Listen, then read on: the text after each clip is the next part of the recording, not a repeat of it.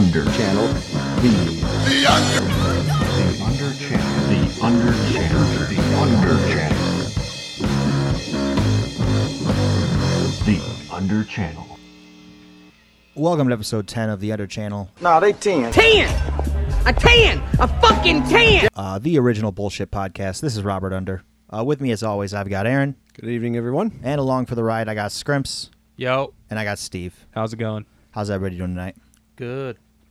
Pretty good, pretty good. Pretty solid.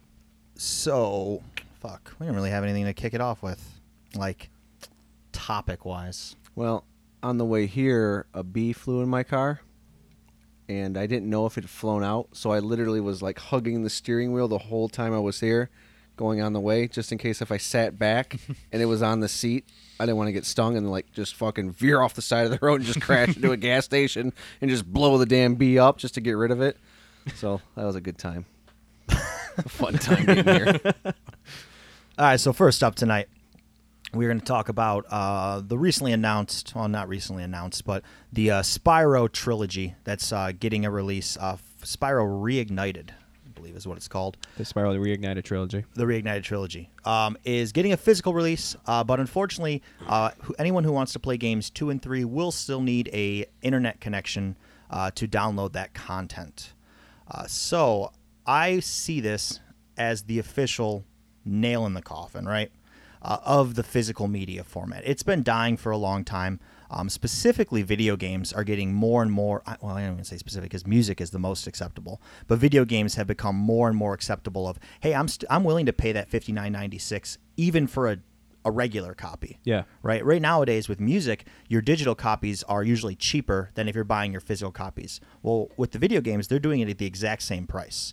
Um, It's very rare that um, some companies do give you a discount price. It's like, oh, it'll be forty dollars if you do it digitally. It's very rare, but it does happen. Yeah, and it's it comes at a time. Uh, not only the times going that way, but video games is, are at its at their most popular. Right, uh, video game is not niche markets anymore. Um, big thing uh, with it, it used to be nerds played video games. Yeah. Well, nowadays everybody plays Call of Duty. Everybody plays Fortnite. Everyone everyone is a gamer.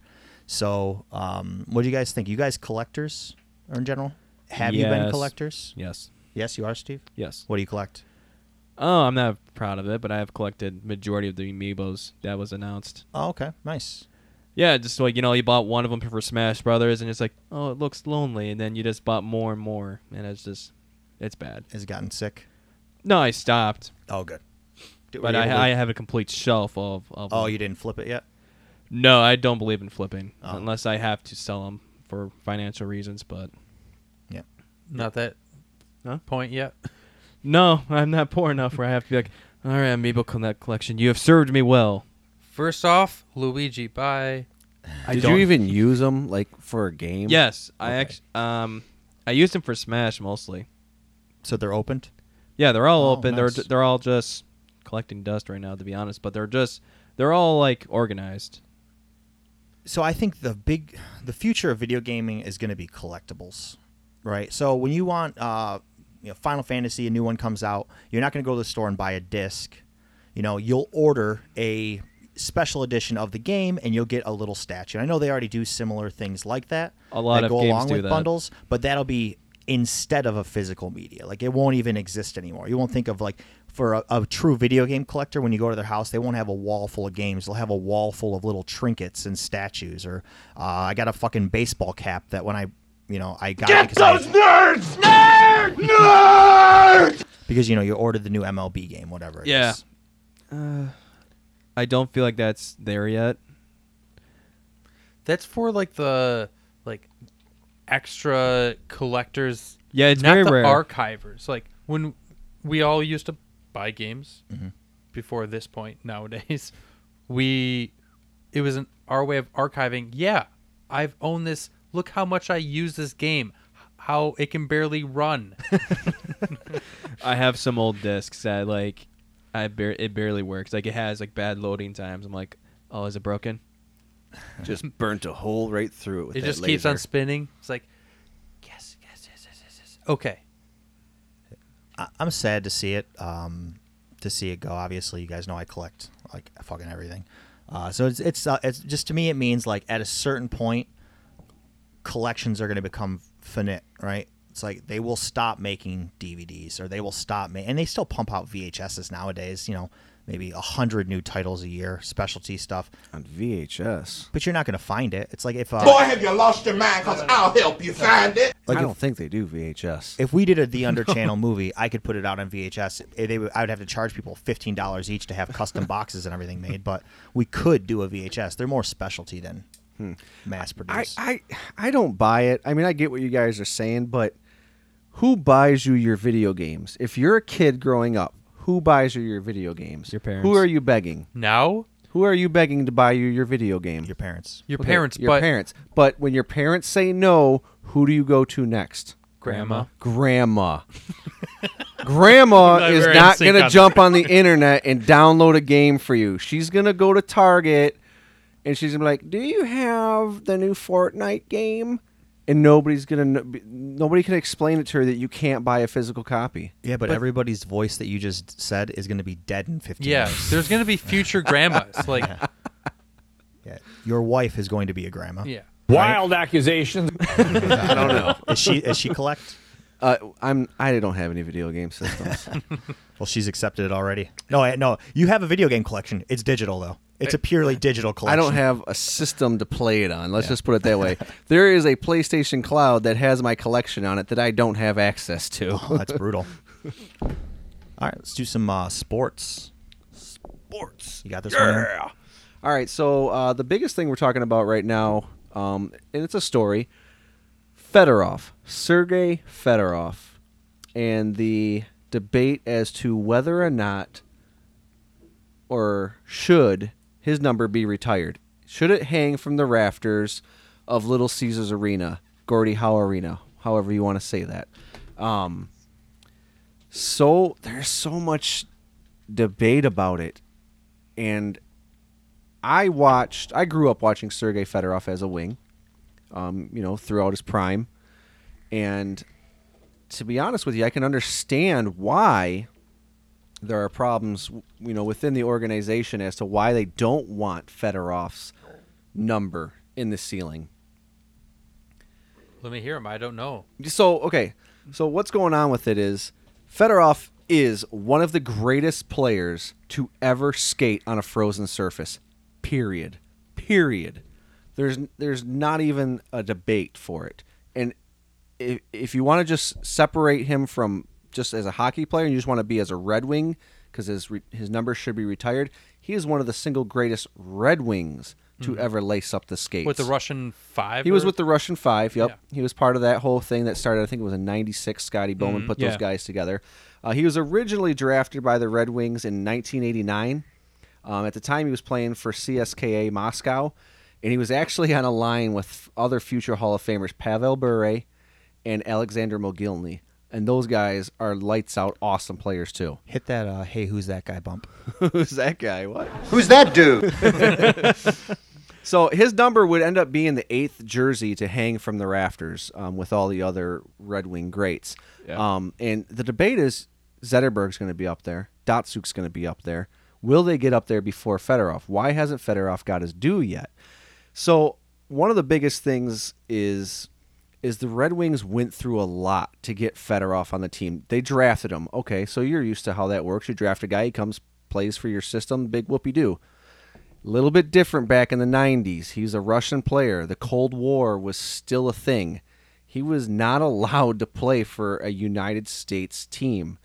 The Red Wings actually smuggled him, and he was one of the many players to defect from Russia back then. Um, they snuggled, they smuggled him out. They snuggled him in uh, from the Goodwill Games. He was playing in a game, um, and they actually were able to smuggle him out. He actually had to leave the ice surface, go to the dressing room, fake that he was coming back out, if my memory serves me correctly. He put on street clothes and he exited through an exit with the general public. He went to an airport, got on board an airplane or a jet, um, one of Mike Ilitch's private jets, and flew to Detroit to become a Red Wing.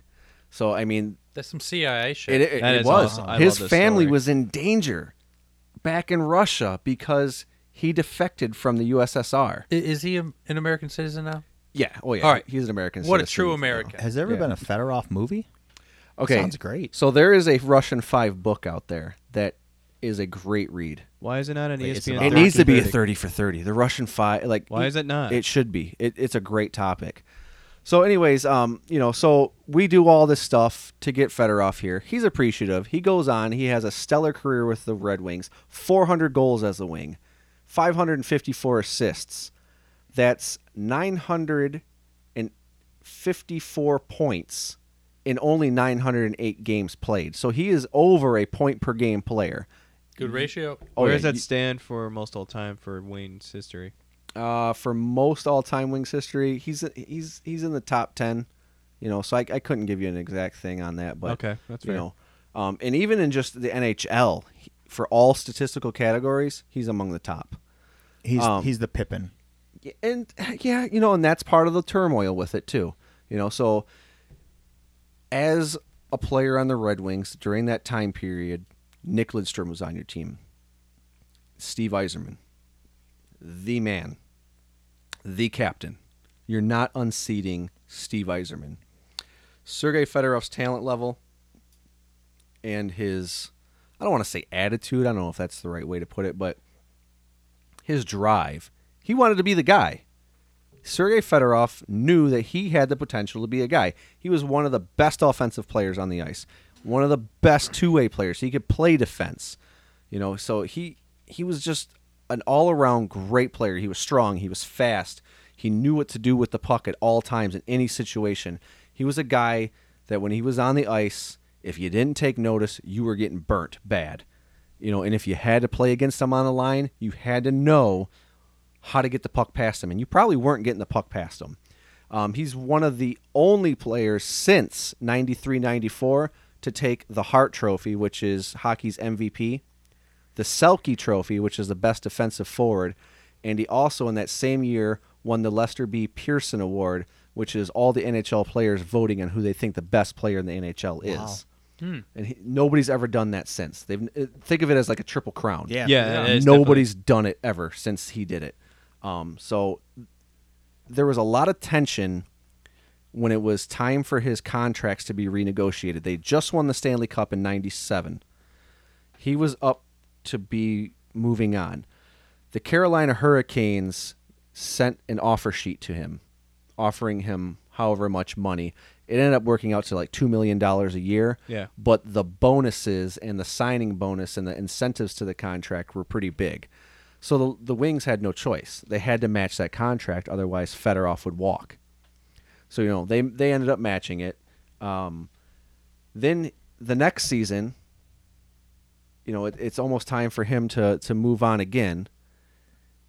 And they end up coming up with what they call the Sergei Fedorov loan, because they had mm-hmm. matched the Carolina Hurricanes. Sergei, so when you match a contract in the NHL, at least back then, whatever they said, that team that you matched, you have to match it. So the Wings go to the Stanley Cup and they win again. So in that contract with the Hurricanes, they just wanted him to get them to the finals. He would have been the captain of that team too. He- They just are no, the the conference finals. It wasn't even the Stanley Cup. Okay. And he would have got all his incentive money. The Ilitches didn't have the money. Hmm. So they had the- the- Still? yeah. it's just a weird situation. Like you could, and back then there was no salary cap, so you could do whatever the fuck you This wanted. is before the five dollar pizza too. So the Ilitch Empire was was still Oh, in so its this was early before Little. Caesars. Yeah. Yeah. Okay. Uh, Caesars people- was around. Little Caesars when, when was around, still but dined in Little Caesars. Exactly. so they went out and it's it's a actual thing. It's a coined phrase, the Sergei loan, or the Fedorov loan. I might be misquoting it now, uh, but they actually went to Comerica Bank and borrowed twenty six million dollars against the Ilitch Foundation. All right, I thought you were about to say the Russian mob. No. and it might be just as bad. you know, just to make it happen so they could keep him on their team. You know, then they go through it again. They go through the same turmoil again um, with him, you know, years later in 2002. And Mike Ilitch actually personally went to him to try and get him to stay with the team. He left. He went to uh, the Washington Cap. No, actually, he went to, um, I apologize. They played the Capitals in the Cup finals that year. He went to the Anaheim Mighty Ducks for less money.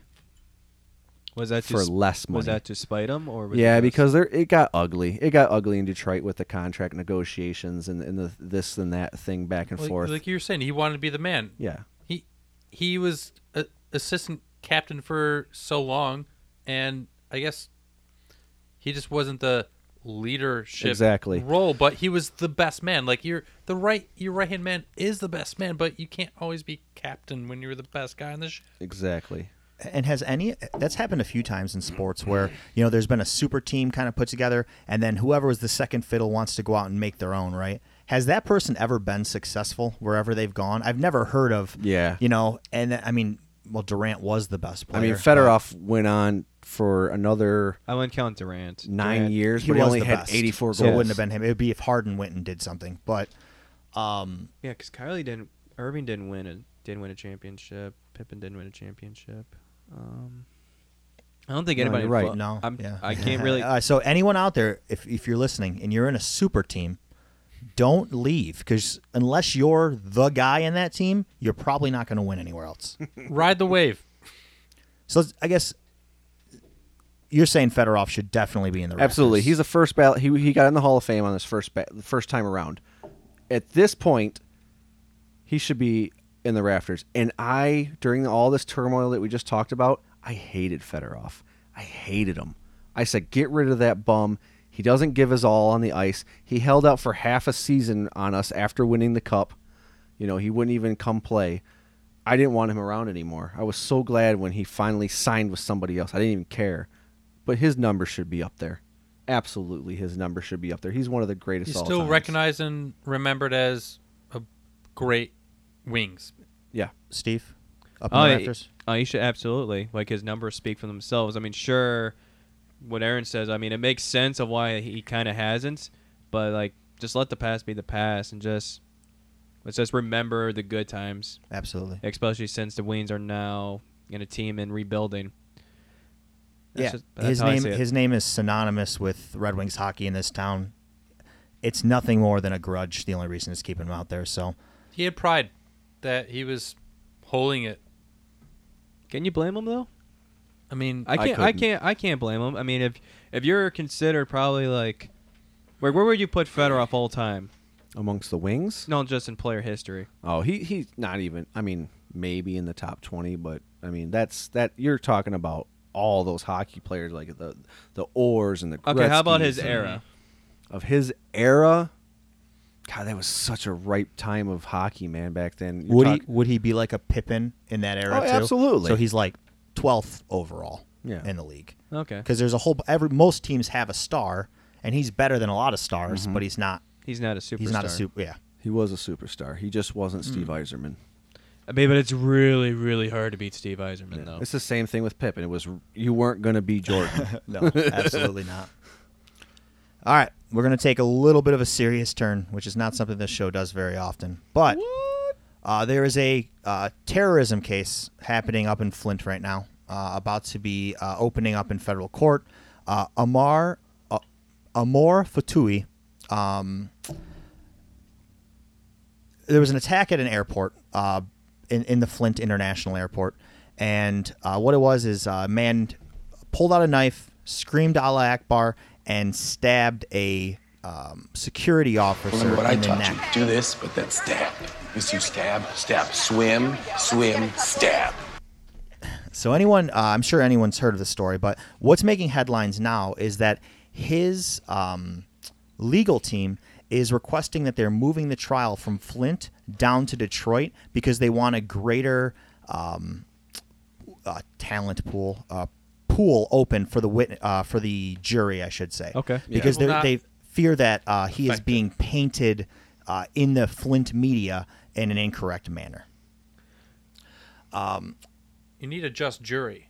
well second part uh, all right so let's start there do you guys think it's okay do you guys think one he will move the trial uh, and two do you think he should be able to move the trial It's probably going to happen. I don't think he should, but it's. I mean, it, I don't me see just why put not. something into context for you. This has only happened once ever that a trial was moved for somebody like this. W- one other Oh, time in history yeah. Period. It was the OJ case, wasn't it? No. No. No. it was actually an interesting case i can't remember specifically the details about it but the person who their one trial was moved was acquitted from that charge too Oh, no and then i crap. think they got killed after that it was pretty brutal but uh, scrimps should he have the right to request his court case be No. moved. No. No. Uh, He It's sh- under should be jurisdiction, right? Just like everyone else in, Yep. the, in, in the judicial All system. right, I guess I'm just too naive. All right, here's my take. This dude's not a U.S. citizen. Why does he get the same rights as us? And I'm not trying to be a bigot or a racist a hole or anything about this guy. He came from Canada into Michigan to do bad shit. He was trying to get a gun because he was trying to learn about Michigan gun laws. Couldn't do it, so he said, "Fuck it, I'm gonna get a knife, and I'm gonna go nuts in an airport." He's not a United States citizen. Why are we giving him the same treatment as a U.S. citizen would get in our court system. Why would we give this guy this type of thing? What? No, I mean, done, done I, with. I, I think uh, He stabbed a he stabbed a law enforcement I think officer. that's why our system is what it is. Justice. Everyone deserves justice. So everyone should be you know who deserves justice is the guy who got stabbed in the fucking neck. That- Exactly. That, No. guy deserves justice. The guy that did the stabbing, he doesn't deserve a fair shake. He wants another jury so he gets a fair shake in trial. Too bad. Yeah, I agree. I don't think a new jury is a fairness, but our system is supposed to be fair for everyone. Everyone should get justice because that's what our justice system is supposed to be about. Yeah, and it's it's it's a good thing, but it's also a perceived weakness, right? Because uh, the idea is now he gets a trial with potential to walk away, right? Uh, go over and stab, you know, a fucking security officer in Cuba and see if you get a fair trial. It's not gonna They'll, they're gonna just gonna kill You're you in the street. They'll just shoot you. You won't even go to court. Like, mm-hmm. so although the court system is good, right? It needs to be there. Everyone deserves a fair trial. It's like, well, if a, a trial is an option, it's more likely people are going to do these things. How often do you hear about, you know, terrorists coming into other countries to commit, you know, crimes like that? It's a it happens in the U.S. It happens in France. It happens in a lot of I would say established countries, right? But ones that have those democratic kind of uh, court systems, exactly. Um, I don't know. It's I don't think he will. Like Erin said, it's the only one time in history has a, a one ever been moved. Kwame didn't even get his thing moved because you thought he was going to get a fair trial in Detroit, it, and he and he wanted to get it moved outside of Detroit so he get a fair trial, and they said no, no, no. Have fun getting tried in Detroit. Yeah, the second part of this is that um, um, Mr. Ftouhi, uh, his uh, legal team has asked for the names of all the names and addresses of all of the witnesses that were uh, taken in the event um, to do their additional questioning. Um, but the Prosecutor? prosecuting team, thank you, um, is saying, uh, "Hey, listen, we really don't feel safe to give these to you because your client um, is a noted like appreciator of uh, um, you know American terrorism, um, celebrated 9/11. Um, we don't really need witnesses because in the middle of an airport, you stabbed a police officer in the On neck with a knife, camera. but." We know we have to have them there just for the due process, but we really don't see any reason for you to have them. Yeah. So it's a really It's kind of an interesting thing uh, that they're going to have to navigate. Of listen, Yeah, we can't of- give I'm- them to you because you're a fucking killer. Yeah. basically. It's probably they're probably going to have to do it just because it's the law. Yeah, it's an And, I mean, everyone's one. just going to get subpoenaed. I mean, that's pretty much what's. I just hope they don't get a lot of the information from that. Did the victim die? No, he lived. Okay. That's if good. I'm not if I'm not mistaken. I mean, Nothing that I read said he had pa- uh, passed away. So isn't isn't his uh, word good enough? Like, yeah, I was That's there. the guy. uh, Mr. Uh, Johnson is the man who stabbed you in this room right now. He's like, you're sitting I don't wanna right go to there. prison. Armed Ooh, guards I hope all we're around him. cellmates. That means we're prison married. We could take turns being the girl. All right, guys, we'll be right back after the break. TheUnderChannel.com, home of the Underchannel, potting music, movies, news, and more. Uh, show recommendation for this week, August 21st at the Sanctuary, uh, but it's not a music show this time. This is a screening of Slave to the Grind, which is a documentary about the formation of grindcore. Dope. It was 1983, we're going way back, at a boat club in Nottingham next to the river here. They were 14 years old, just blowing minds, really. When I hear a British guy talk, I'm like, it's automatic fact.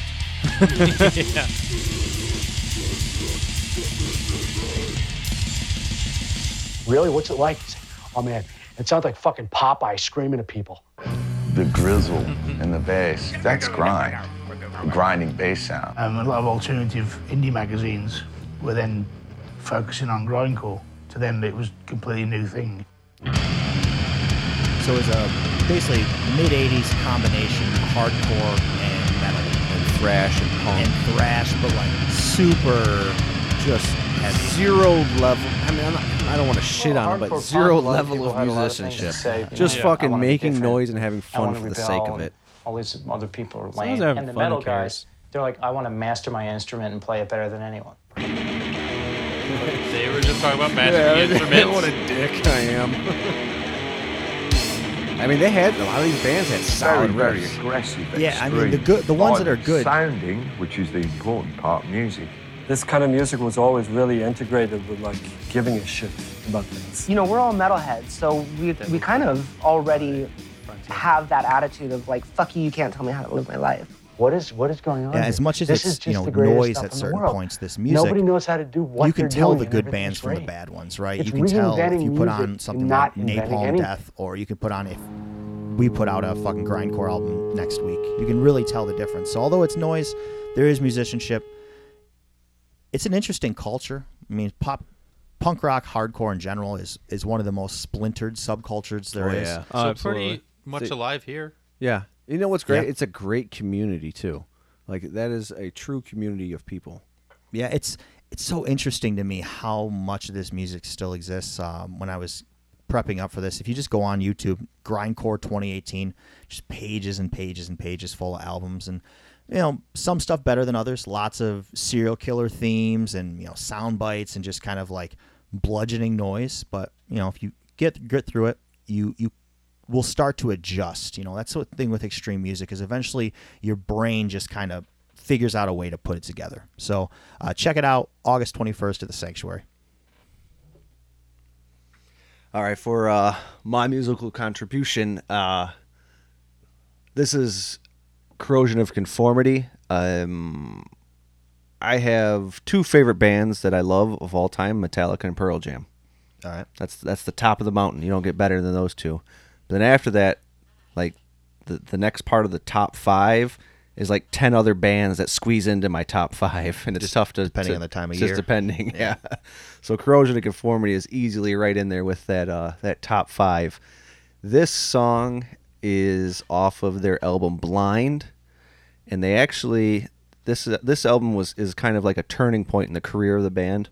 Um, for a long time, they were a hardcore punk band throughout the early '80s.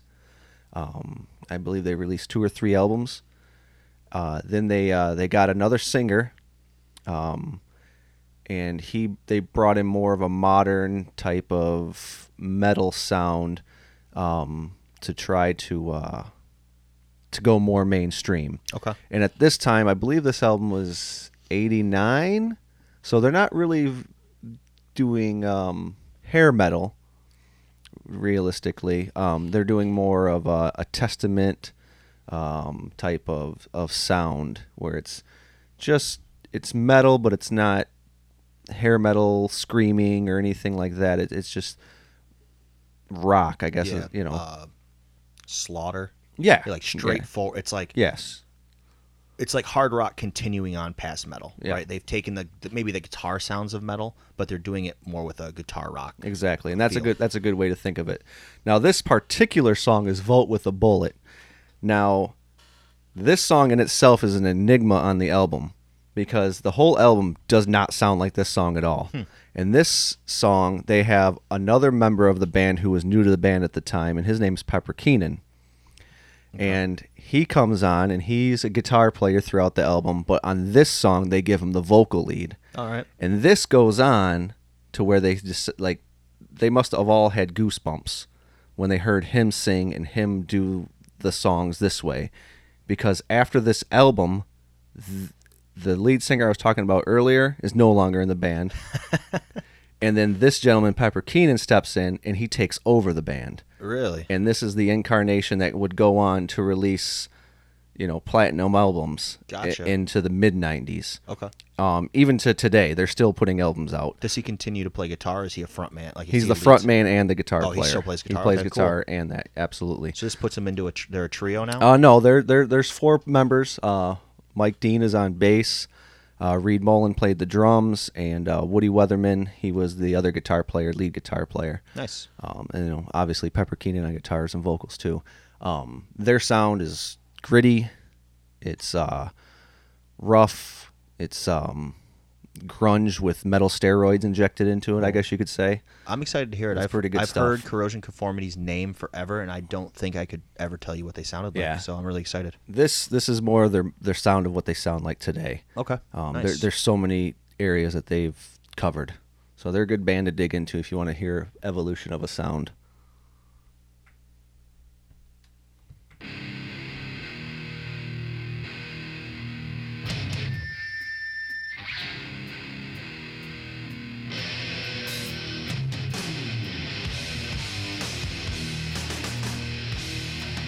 Their roots have always been in questioning authority. like, don't just because you know the Reagan administration says that's the way it is. No, fuck that. There's something else going on.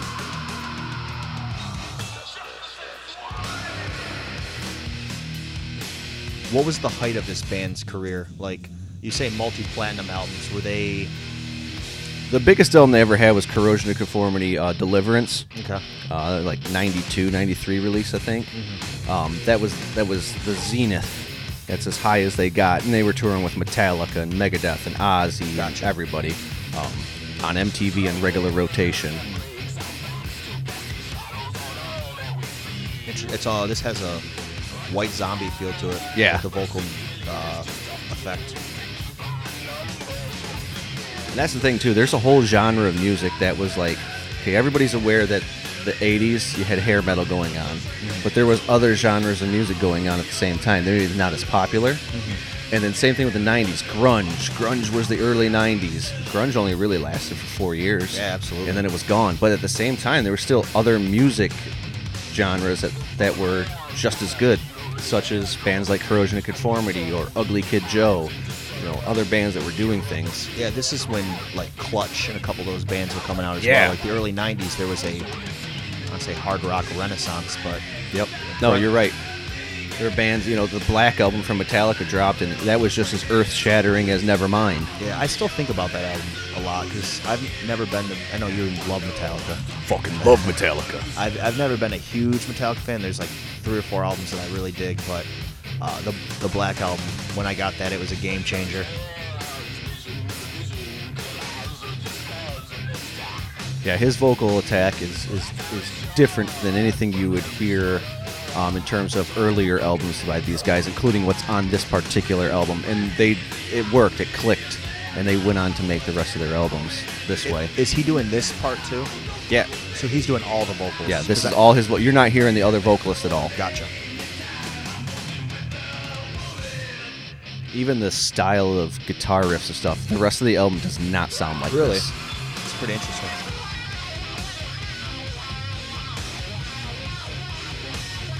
Didn't this band just tour with the Melvins not too long ago? Were they the ones? Well, they the, Pepper Keenan is also in a band called Down with uh, Oh, Phil from. Pantera, Gotcha. and I know that the Melvins opened for them on a, an occasion. Or, Okay. um, they played actually they played in Mount Clemens. They played at the uh, the Emerald Ballroom. I got a couple friends that went to that show. That's cool.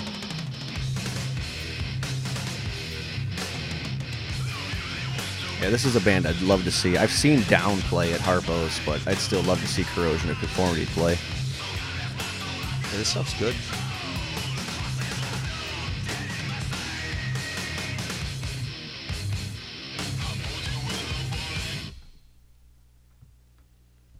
That's awesome stuff. I uh I'm always so surprised like when again you hear these names for years and years and years and years and when you're finally introduced to them I don't want to say it's different than what I expected because it is what I expected, but I just I almost I always thought corrosion conformity was uh, more chaotic. Okay. I guess Uh, Like very- screaming and growl. Yeah, and- yeah, it's very that's very tuneful. You know, that's, Yeah. that's got a good a real good vibe. Very to it. accessible. Yeah. Right away. Yep. Yeah, I, I, I enjoy the band a lot. Um, even from their early stuff. You know, when I was younger, it, that message of question authority. You know, I was right there. It, it resonated with me all the time. So their music was more of a edgy or type of thinking. Yeah. So you enjoyed thinking like that. So I feel like skateboarders love corrosion of conformity. I would hope so. you never know. The Underchannel, a pathway to the ears of the mind's voice. Time for our recap of episode two, season seven of the Venture Brothers. Uh, this episode is called the Rorkal Affair. You're not pronouncing that correctly. The Rorkar Affair. the Rorkar Affair. I couldn't. e- I couldn't tell you if you're right though either. So Close enough. All right, so this episode starts uh, with a dream sequence. It's actually got two dream sequences in it, but the very first one is uh, Gary, uh, 21. 21, thank you. Uh, he is having a dream where a whole bunch of villains are kind of talking down to him. everyone that he's killed. Yeah. Oh, really? Yeah. Okay. Because I, so I'm not super familiar with it. So, okay, that's the- interesting. victims. Uh, and what happens is he wakes up and he's running late for work, and he's uh, on a mission with the Blue Morpho, uh, basically to uh, try to strong arm Wide Wale out of town. Yeah, and one of the best parts about this too is the sniff montage. Did you catch that? Mm-mm. Everything he does, he picks up and he starts sniffing, like, like through the whole thing. Like he's getting ready because he's late. He's late as fuck to be, you know, to help out the monarch and their little scheme they're gonna do. And he just keeps stopping to, Yeah, sniff is like uh, yeah, like his laundry. interesting. and- I didn't, yeah, I didn't it's catch pretty that. funny. That's nice. It That's was good. funny. That's uh, Clerks, uh, the animated series style humor right there. Uh, so, uh, the Blue Morpho, I don't understand why he thought he could go into Wide Wale's office and, and kick him out or say, like, you know, I'll kill you if you don't.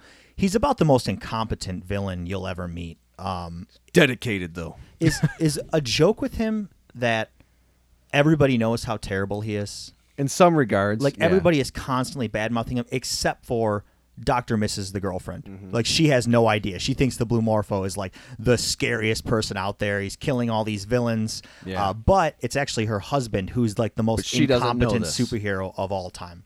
Yeah, they, they even her her her she's part of the guild now, and they even declare like a PSA like safety meeting, like there is no arching allowed now for your own safety. No one gets to arch. Uh, so after the Blue Morpho fails at his assassination, uh, which announced to him pulling a knife out of his sleeve, uh, throwing it, hitting the butt on the bodyguard, and then just getting his ass beat into the ground, they slash over to a, a council meeting. Yep. Um, where we, I actually, my first time getting to see Red Death. Red Death is so. So what is the or? How long has he been in the show? Red Death has been hanging around since the end of season six. So, uh, for you guys uh, who don't know, Red Death is a skinless. Uh, skeleton ner- reaper. yeah, uh, he's a skinless. Is he human. Red Skull? I was Yes. about to say, does he just look like Red Skull? I didn't think about that. That's a, that's a very good way to describe Don't him. cheapen his. With do s- not cheapen the with Red scythe. Death So he's Red Skull. With a scythe, and he rides a horse that so flies Red in the air with flames. Got it. But he's Red Death because he's actually like death. He has like a scythe and rides a horse of flames. and he loves to kill. So he's a red. He loves red to mask. kill. He loves. I, I haven't. ever- He loves to kill. Like that's his. He loves to kill. And I would say he has Hammering that home. Uh, one of the best voice performances like. I've ever heard from a voice actor. It- Yes. It, murders how good it is. Yeah, it's it's uh Liam Neeson. I don't know who you are, but I have a special set of skills. It's that good, And it's Like, called Death. His name is Red Death. So, and it's funny too because he like basically they're in that meeting, and you don't know he's there at the point at that time, and like Phantom Limb is trying to play all the guild. all the, the villains, you know, in their arching rights and saying, "Hey, if, if you catch the blue morpho for us, we'll give you a year free of, of, of guild dues. You don't have to pay your guild dues for a year, and you'll you'll get personalized coffee mugs. You know, he's just trying to really fucking bullshit these guys through this stuff. And Red Death, Number he one just- villain. Yeah, Red Death just pipes up in the back. He's like, "I'll catch the blue morpho for you." He's like, "But it's going to cost you. I want a seat on the council." Oh yeah, I forgot about that subplot. Yep, Um, nice little subplot. everyone's afraid of him, right? Oh, yeah. because Red they Death. realize. In, in Why a wouldn't you be afraid of him if he if he loves death so much? Why wouldn't you not? He's be old school too. He's been around for like 40 years. Yeah, like in a world where like superheroes and supervillains exist, like just kind of like walking around. It's like, oh, there's a guy who looks like a giant monster truck who's like shopping for groceries. Like he's the only one I've seen who it's like he would kill you. Like he's a character that He's like not has no cheese. moral compass at all. He's just if you're in his way, he'll kill you. If he wants to kill you, he'll kill. You know, it's it's an interesting character for the for the series. Yeah, it is. The outlaw of the villain. Yeah, Like, the the crew? yeah, like a true like chaotic Hmm. neutral, just like whatever gets him his end game in sight, that's what's happening. It really doesn't matter either way. He's not playing games. Yeah. Uh, so, then it'll flash back to uh, Wide Wale again, uh, who now has uh, the Blue Morpho, uh, the Monarch, trapped, Tied and, up. and we find out that uh, well, it's perfect, and I don't know if this has already been revealed. Uh, Wide Wale wanted to kill the Monarch anyway. Yeah, and it's kind of neat. And what happened was back in season three. This is one of the great things about the Venture Brothers is they tie things together so well. I've talked about it before, where like there'll be an episode, you'll watch it, and then like years later, you'll be like, "Holy shit! All those guys were back," Whoa, and they kept the continuity is great within this show. Um, but he, uh, you find out that the Monarch killed Wide Wale's brother. And it's one of the best scenes, and it really helps paint the picture of the monarch in season three and throughout his entire character about how much he hates Doctor Venture. And we're not you're not seeing a lot of that right now, but his main thing is to get back to where he can he's allowed to arch Doctor Venture. So in season three, he's not allowed to arch Doctor Venture again, and he's got to arch all these other guys. So Wide Wale's brother, Doctor Dugong, is one of these guys that he has to arch. This is a great sound clip from it from that episode that kind of goes into that. Well, if it isn't Dr. and Mrs. the Monarch, the Pupa twins, and. Uh, and. Come on, Monarch. What's the holdup? Will you just try to do this right? This guy's a chump. You get me in front of Dr. Venture and I'll show you how I dance. Talk about that later. Now, please do it for me. Okay, fine. All right, go ahead. Oh, oh. You may have found my inner sanctum. Shut up. Now give us the key or the plans or whatever the hell you I have. I have a tank full of gentle cuttlefish. Give us the cuttlefish. Cuddle. I can't do this. Oh, I you can't were so close, sweetie. Uh, just pretend he's Dr. Venture. Here comes. Give me that gun. You abandoned me! You abandoned my hatred! I have cuttlefish. Look into my eyes! Whenever anybody pisses me off and I haven't seen him in a while, I'm like, "You abandoned my hatred." it just ties me back into it. yeah, I had a, a question if that was from the show at some point because they flashed to specifically that scene where it happened. So, Yeah. uh, really awesome. Side note to that, Dr. Dugong. Um, I had to do the research because obviously there was a Pokemon named Dewgong, right? Um, so a dugong is like a manatee. It's a it's a ocean mammal. Hmm. So if anyone ever wonder, it's not a seal. It's actually its own. Not uh, not first generation Pokemon. No, not first. I, they didn't come up with that. I no, thought that, they no, did, but- Dewgong is Gen one. Well, I mean, it, it wasn't a Why do you creation talk of like that? Oh, yeah, never Dewgong mind. was. Yeah, no, you're right. bad. Absolutely. My bad. Dugong. Sea, sea, uh, It evolves from Seel. seal. sea cow. Yeah, Oh, seal. I, I never evolved that guy. You weren't no Pokemon master. fucking sucks. All right, and uh, so we talking about the uh, okay. Back to uh, Wide Wale has him captured, right? So Wide Wale says, "Well, you killed my brother, so now I'd like I'm gonna kill you." Prepare to die. But there's a side story going with him where, um, uh, what, Hank, right? Oh, uh, his Hank. Dr. Venture's son. Yeah, Dr. Ven- uh, Venture's son Hank um, is masquerading as Enrico, who is his like Enrico Matassa. alternate uh, personality, where he's trying to like l- l- uh, earn the respect of her father, who's like a criminal boss. So he brings Enrico to kill the monarch and put a gun to his head. Someone who has tried to kill him millions of times, like every single week for the first four or five Yeah. seasons, is nothing but Dr. Venture trying to kill those two brothers. Obviously, the Venture Bros aren't killers. Uh, can't do it. Um, but I thought that was a pretty cool little yeah, it twist. was a nice You know, little thing that they did. He, he knew what he was doing too. He knew it was a venture kid. He knew it was the monarch, and the monarch is his. That's their. That's like his nemesis or whatever you want to say. So it was kind of cool how they kind of spun that on him. Like, put the gun, shoot him, just do it. Yeah, and then uh, basically everyone who's in the episode kind of reconvenes at one point. Like they come in, Red Death has killed all of the crustacean guys. Um, it's really just kind of uh, I guess we'll we'll talk about the ending because what's revealed in the ending is that episodes one and two were running at the same time. Oh, okay. okay. So uh, episode one, where we got to see, uh, we heard about the uh, you know grandfather venture. His uh, severed head was in the stand, uh, and now the building is going to move. Well, that's what's happening across the street from where this entire episode happens. Yep, So and I found out that now this is all called the Morphic Trilogy. And that's what these first three episodes of season seven are. Which will be completed next week. Yes. And I'm pretty sure that this is going to go down in history as one of the greatest trilogies of all time. better than the Mighty Ducks. Lord of the Rings, whatever you want to say. Absolutely. Wow, bold. That's bold that's prediction. crazy. That's a hot take if I've ever seen one. Uh, Aaron, uh, well, I guess predictions about how this is going to end because uh, the spoiler they showed you at the end, they gave you a little teaser, is everybody looking down and seeing the original Blue Morpho car pull up. A person dressed as the Blue Morpho get out and enter the. I'm assuming it's the Venture building, right? Yeah, that's the Venture compound. entering the uh, venture Ventec. compound, and everyone's kind of in awe, right? Because although the monarch has been masquerading as the Blue Morpho, he's not the original. Um, and I think everyone thought that original was dead, right? Yeah, everyone's thought that the blue, the original Blue Morpho was dead. And what's great about this whole end scene in here is Gary, 21, in order to save the Monarch, he came clean to Doctor Mrs. the Monarch and told her like the whole thing like they've been masquerading as the blue morpho this whole time and and she's all pissed off at him and stuff and so they team up with the red death and that's how you get dr dugong because dr dugong was presumed dead you know we've already said that he killed him well how is he in this episode I was gonna say, did they find was, him, or he was just in witness protection through the wall? red Yeah. death they used red death to get him Oh, okay. they found his locate because He will find a way. yeah, there it was interesting. It's a great episode. There- It's so deep. So anyway, so they all come back. Like you said, they reconvene back at Wide Wale's place. Red Death has already brought back, you know, Doctor Dugong. Now they know who- that he's alive.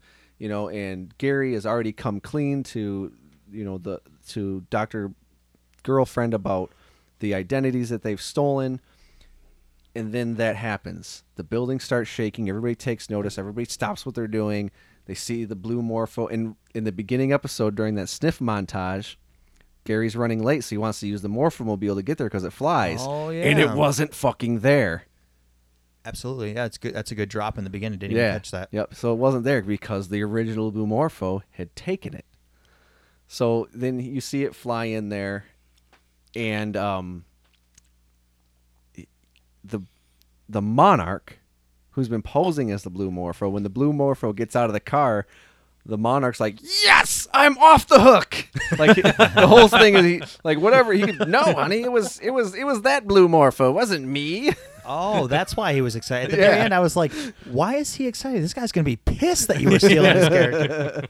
so he's he's back in the clear with Doctor Mrs. the Monarch. So that's you know, so now he's he's back up, and um, one other thing that was pretty interesting too that you may not have caught then is at the end of the episode, Gary goes downstairs to where the lair was. It's not there anymore. It's just a regular basement with a f- hot water tank heater and a washer and a dryer, just like normal. And the the morpho layer is gone, like it doesn't exist anymore. See, I kind of just assumed it was he didn't go into it that part of it. No, right? no, okay. no, some something. Not just uh, an illusion. It's going to be interesting to see exactly how that plays out coming up in in, in the third episode with the, the finale of the Morphic trilogy. Yeah, which actually comes out this Sunday. If you're listening to the show when this comes out on Friday, um, the episode actually goes up Sunday night. Um, so get stoked. I hope you guys are enjoying it. Uh, really uh, liking doing these venture uh, recaps so far. Go Team Venture. The Underchannel. Join the fever. Become one of us. Visit us at theunderchannel.com. Independent filmmakers have always existed, creating an iceberg of material where Hollywood is but the smallest portion of the tip. With their infinite bankrolls, the major studios choose which movies get top billing and which ones are snuffed out without a chance to find their audience. And this has happened year after year since the beginning of filmmaking. My guest today is Louis C. Justin, and his company Massacre Video is helping to both resurrect past as well as foster current obscure films by offering highly collectible obs- uh, editions for both casuals or obsessives looking to go a little deeper into the silver screen. Uh, Louis, thank you for joining me. No problem, and thank you for getting my first name correct and not calling me Justin. Oh yeah, I, uh, the first couple times we relayed back and forth, I, I did have that question. So um, I actually I think I found a clip of you I've on YouTube. talked to calls me Justin. Really? Very bizarre. Yeah. yeah.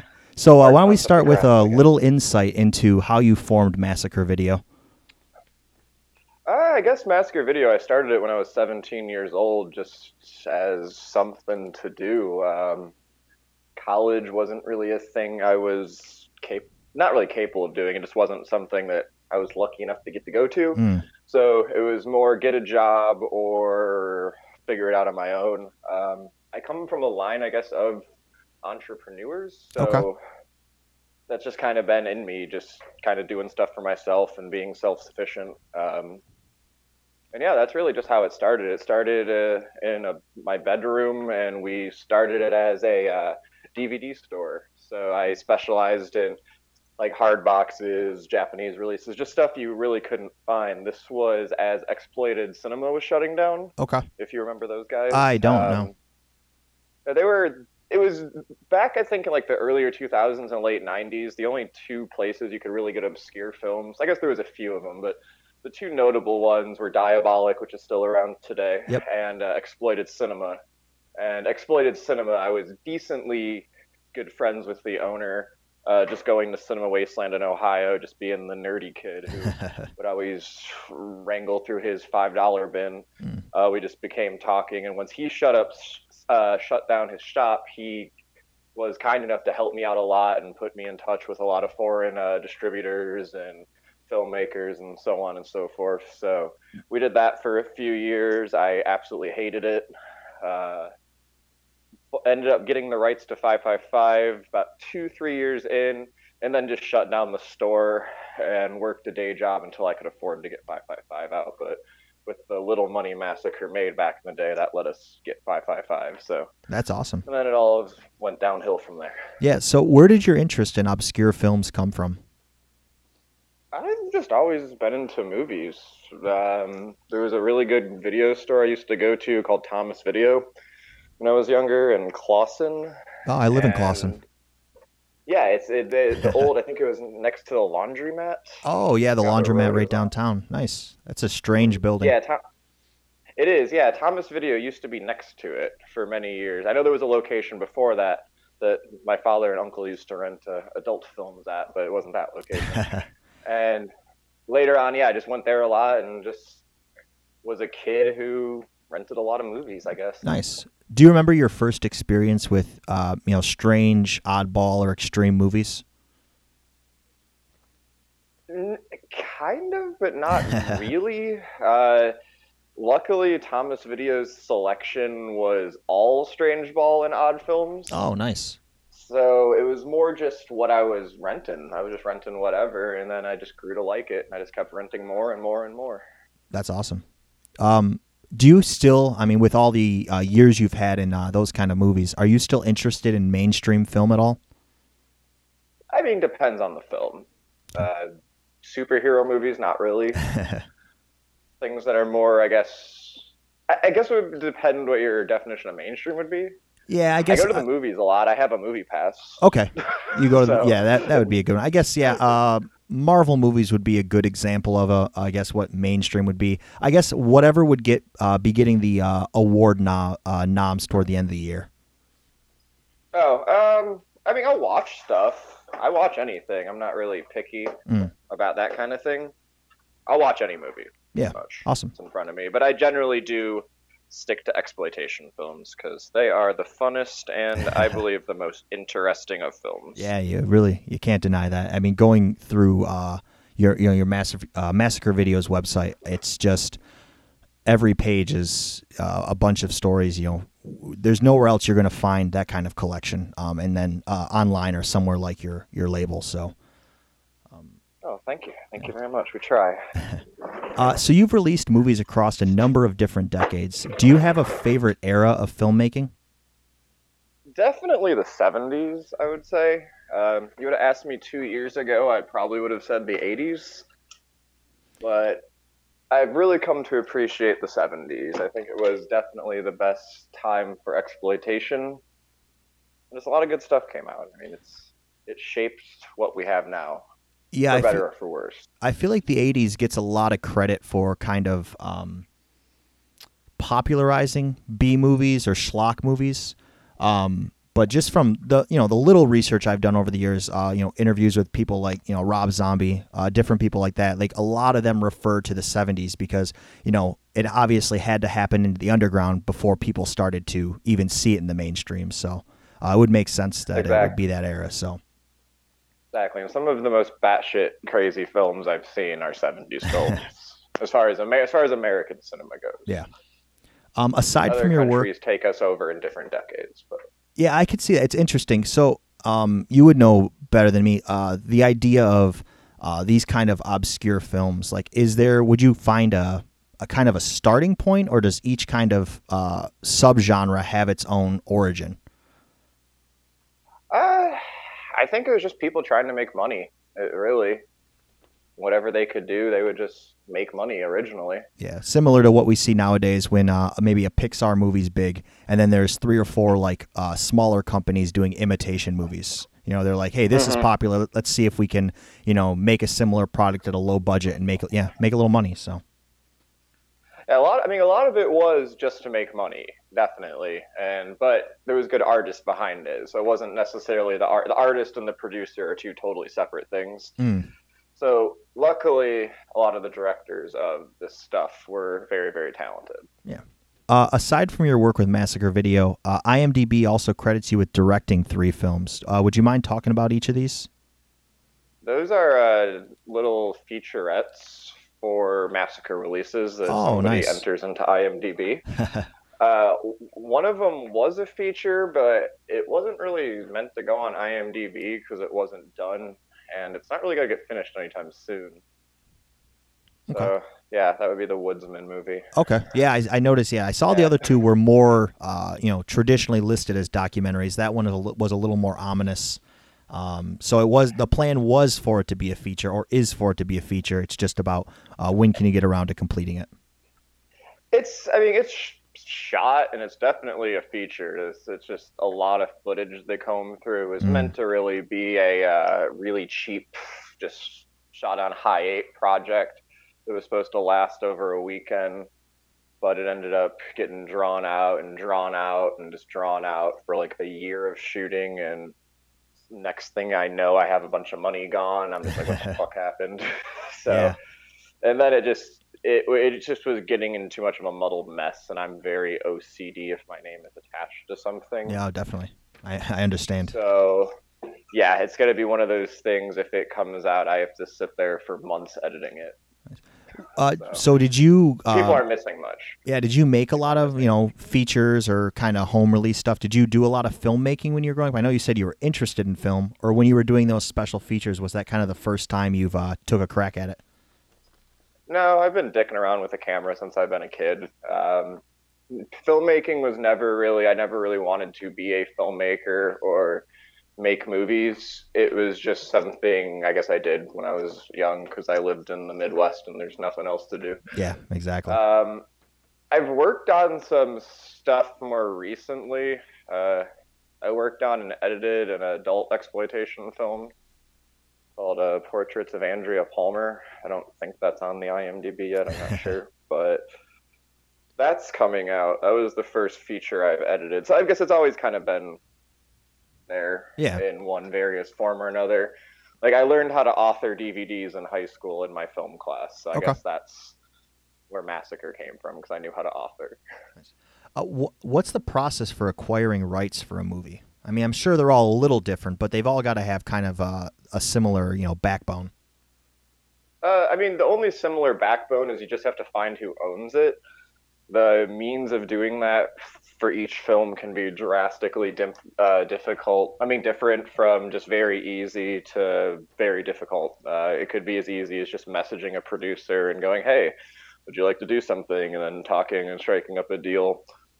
Or it could be just years and years of like research and negotiating with people, and then finally it'll happen. It's it's it's a crapshoot either way but it's a very just long, drawn out ta- uh, drawn out process most of the time. Yeah, have there been any uh, kind of dream projects that you've worked towards, but just for whatever reason, maybe uh, you know leads burn out, you know people no longer affiliated, whatever it would be, that you weren't able to uh, pursue as far as you'd like? I, n- I don't believe in saying no for those titles. They will cave at some point. So yes, there are tons of them, and I'm still working on them. So Every- one day, but everybody's got to die at some point, right? Well, if they die, that would be even harder to get. Uh, You think so? Then it's just kind of yeah. A lot Floating of the stuff, like the director or producer were to pass away, it just wouldn't really be. We'd kind of go to their next of kin, and then Mm. that could end up being like legal battles on their end for a movie that really, if any court costs are going to be associated with it, it's not worth doing. Yeah, that makes sense. Yeah. Uh, what's the process at the end for? of the day, they're they're 80s films. So, I mean, they're not the most profitable films in the Yeah. world, but yeah, actually, that's a. We'll do that question first. Uh, what would be your your I guess your end goal for Massacre Video? Do you like to stay small press, uh, or would you want to go, uh, you know, mass produce the kind of? I mean, there are. I'm not saying every exploitation movie gets mass produced, but there are some companies that do a decent job of getting them out there. Uh, something like Shout Factory, Shout? Factory, as, as big as that, right? Where like anyone who's looking for your movies, at least they'd be accessible. Where right now, uh, you kind of have to come across Massacre Video. It's not really out there as much as like some of the bigger uh, producers. Well, I don't know. I disagree with that. We're in like all stores, and you can even buy the website. So I mean, I'll buy basically the entire catalog, even on the Walmart website. Really? Uh, so yeah, That's awesome. Yeah, we have we have pretty good distribution. We have the same distribution as Severin, Synapse Films. Just we don't get the same amount of media coverage because a lot of people do it, but they're all in the same outlets. Nice. Well, I, I do apologize. I, I didn't do my oh, no, research on that one. Yeah, but with like with Shout Factory, that's like a special case. Like it's basically a studio. Mm, So okay. Yeah, that makes sense. That's a company with like hun- millions of dollars behind them. Right. But yeah, as far as like just as I guess with the other genre labels, most of us are all on the same uh, dis- distributing platform, which is uh, CAV Distributing, based out of San Francisco, and uh, everything's everything that's in print at least. Like some things do go out of print, and we do we press all of our discs, so we're having to mass produce them. We're doing like in the thousand runs of everything, and Hmm. more if they sell, but that's that's just usually hoped for, not expected. Yeah. Um, but yeah, they're in Amazon, Best Buy, a lot of indie comic book stores. I think we're in like a couple hundred stores across the U.S. That's awesome. Uh, yeah, I would like it to get bigger, but I mean, realistically, we have a few years more to go on home video, anyways. Mm. So Yeah. Oh, yeah. It's I think we're the end is coming soon. yeah, after this slipcase euphoria that everyone is feeling, I think the bottom is going to be kind of pulled out a little bit. Uh, what's the process for putting together uh, special features or a bundle, pa- uh, bundle pack like you did for Enter the Devil? Uh, with Enter the Devil, that one was it's pretty easy, honestly. Uh, most of the people involved with that film are deceased, so it was kind of couldn't really get many extras. Um, a friend did a documentary called "The Video Nasties Part Two: The Definitive Set," and there was a little sprawl about Enter the Devil by film historian Kim Newman and so we just ripped it off that and put it on. So that's not really a new extra, but right before the release was set to go to press, um, the first time before it got delayed by like two months because of lovely slipcases that everyone loves so much. Um, I like them too, so I shouldn't talk shit. But a person contacted us and said they were friends with the star of the film, uh, Dave Cass Sr., and we set up an interview with him and he came by our office and we shot the interview and edited it within like couple hours which kind of sucked and Yeah. uh, reauthored the disc really quick so that one came together like that generally it the extras will come together when you get the rights because i'll be dealing directly with the directors or producers and then just from that they'll go oh well, i still have this person's contact and this person's contact and then you'll go down a wormhole Yeah. Um. That that we were talking now that. luckily it's a lot easier to shoot extras because i moved and it's not exact it wasn't exactly easy in michigan because i would have to do a lot of traveling but Yeah, that out here I haven't had to do any traveling for it's interviews. it's got to be better. I mean, obviously the film industry will always be stronger in California than it is uh, uh, is back here. I sadly, I guess, would be a way to put it. Yeah, we tried for a few years, but unfortunately it didn't seem to pan out. Uh, have you been able to meet anyone uh, involved in creating the films you've put out? I mean, obviously you just mentioned one, uh, but what about some uh, maybe ones that were a little bit more long shot that you actually had a chance to meet? Basically, anything that's an American film, I've dealt with people who made it directly. Uh, the foreign films, I deal with them, but just over the computer, so we never really met face to face. Like the or, the or, the Orisco director, for instance, we've just been internet friends for like a decade at this point, but never really met because he doesn't come to um, the U.S. and I've never been to Japan, so yeah, I guess with I'm looking at my catalog right now, and basically met people from all of them, all the U.S. ones anyway. Yeah. Is it a pretty uh, close knit community? I guess in the modern exploitation distribution game. Yeah, yeah. I mean, everyone basically, minus one label, works together and is really nice to each other. Yeah, that's great. And yeah, so everyone basically will work together, minus the the yelling label, Mm. which Who- is fine. yeah, yeah, understandable. Uh, who is the main customer base for Massacre Video? Is it more of a domestic audience, a foreign audience, or Well, since we have our distributions North American based, definitely here. Um, the biggest demographic is just people in the Midwest who don't post online. I guess that's the biggest demographic Mm. for us. Um, yeah, it, it depends on the title, honestly. yeah? Some titles won't do much in terms of foreign, but generally the more gore oriented films that aren't like the low budget well i mean they're all low budget but the ones that aren't the more campy shot on video stuff that generally does pretty well overseas Does it? surprisingly well, i mean not really surprisingly but like snuff 102 definitely had a very large european following Okay. So would you say like the American exploitation uh, audience is more accepting of foreign than vice versa? Uh, that's the thing. I, I'm not really totally convinced on who my audience is exactly. because when you like factor in how many disc, disc ah, sorry, disc you press and how much like feedback online you get, it's really a drop in the like the bucket with how much feedback you get online to actually what's moving. Mm. So I really don't know who it. I know who my demographic will be at like horror conventions, but the average person buying the disc, I'm I'm kind of ignorant to it in all honesty because they're just buying from Amazon, and I'm not sure. Yeah, that's that's that's a great point actually. With your with your distribution, uh, you I don't I guess you you don't have the grassroots touch uh, as much as I would have assumed in uh, in those kind of genre films. Back in the day, I, before I had a uh, distributor, yeah, it was I was doing every single process of Massacre, including the fulfillment, which is basically why it would take a little bit to get things from Massacre in the beginning because you had one person doing it all. Mm. But luckily, in the past few years, we recently have outsourced all of fulfillment. We have CAV doing it, and we just got a new person actually, a guy named Jason Duran. He's killing it thus far, so it's very nice.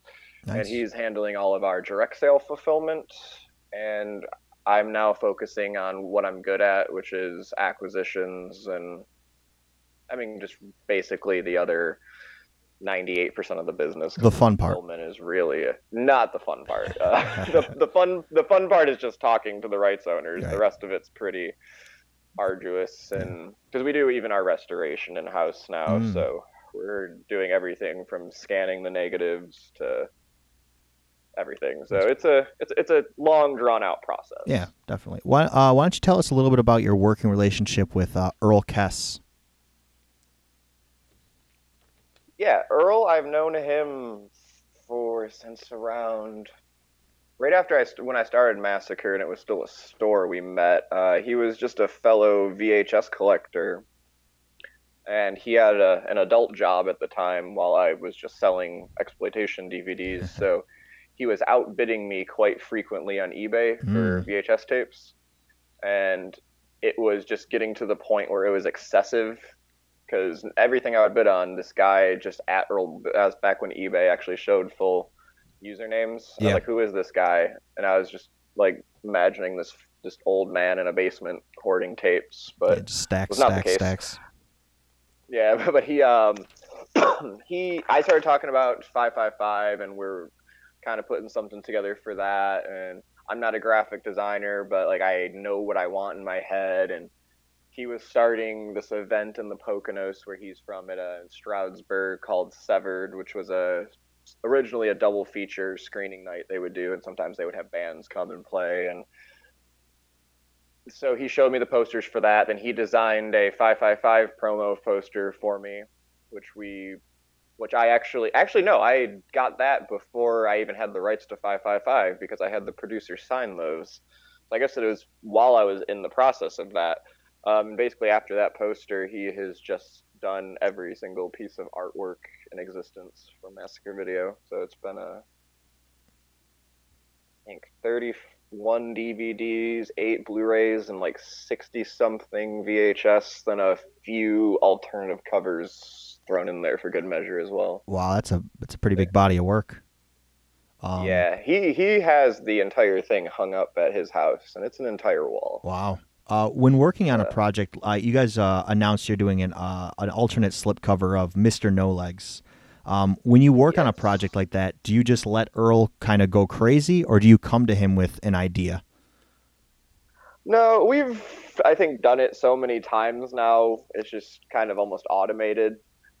Like he knows what I want for the most part, and uh, he doesn't. If it doesn't come out perfect, we'll just tweak it afterwards. But the main thing for the no legs slipcover was there was this very rare poster for the movie that popped up on eBay uh, a long, long, long time ago, and it was this alternative poster that had a sticker over this title card, and it said Mr. No Legs, and I'd only seen it once, and I think the people who bought it were that E movie poster company, so it ended up getting just bootlegged and reprinted all, all the time, but. I'd never seen an original poster for that again. And uh, when I was meeting with the producer's wife of Mr. No Legs in Florida, we were going through the old storage lockers, and I was kind of keeping that in the back of my mind. I would hope there was one of those in there because it was literally all of the paper from the film. It's rather, it's it's a lot. I have Yeah. about probably fifteen thousand plus pages of Wow. just paperwork on that film. It's very fun to go through,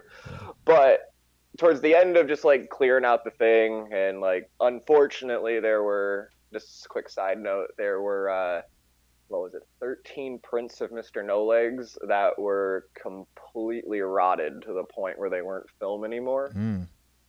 So that was lovely so that's unfortunate Yeah, yeah, definitely. but yeah, at the end, at the end of the thing, in a, in a puddle on the floor, because it was in, it was it wasn't like a, it was like a humid humidity puddle of just grossness and stagnant water and black mold that has been there for decades and decades. I found this little piece, like a let seven by seventeen, with that artwork on it. Got very excited, and then after that, found an uh, actual one sheet without the sticker, and I'm just obsessed with that artwork, and. I don't. I think it would kind of hinder the main like the main distribution sales for it because the artwork people know from that movie is the one sheet and the UK VHS artwork. Yeah, so, the one you chose to use, uh, that was that was all black and white, right? You guys didn't alter it or anything. That was what it actually oh looked no, like. that's yeah. What this thing was, Mr. No Legs didn't do very well theatrically. Um, included in this, all of this paperwork is the original Western Union telegrams back and forth from the producer Paul Rubenstein to all of the drive-ins across the country. So I have all of his correspondence with every Wow. single time it has ever played. And the film, it, it just didn't do it just didn't do well. Um, it only opened in I think like 12 cities across the East Coast and I think in Ohio, in Ohio as well. And then after the original title for the film is Pushers Die Hard.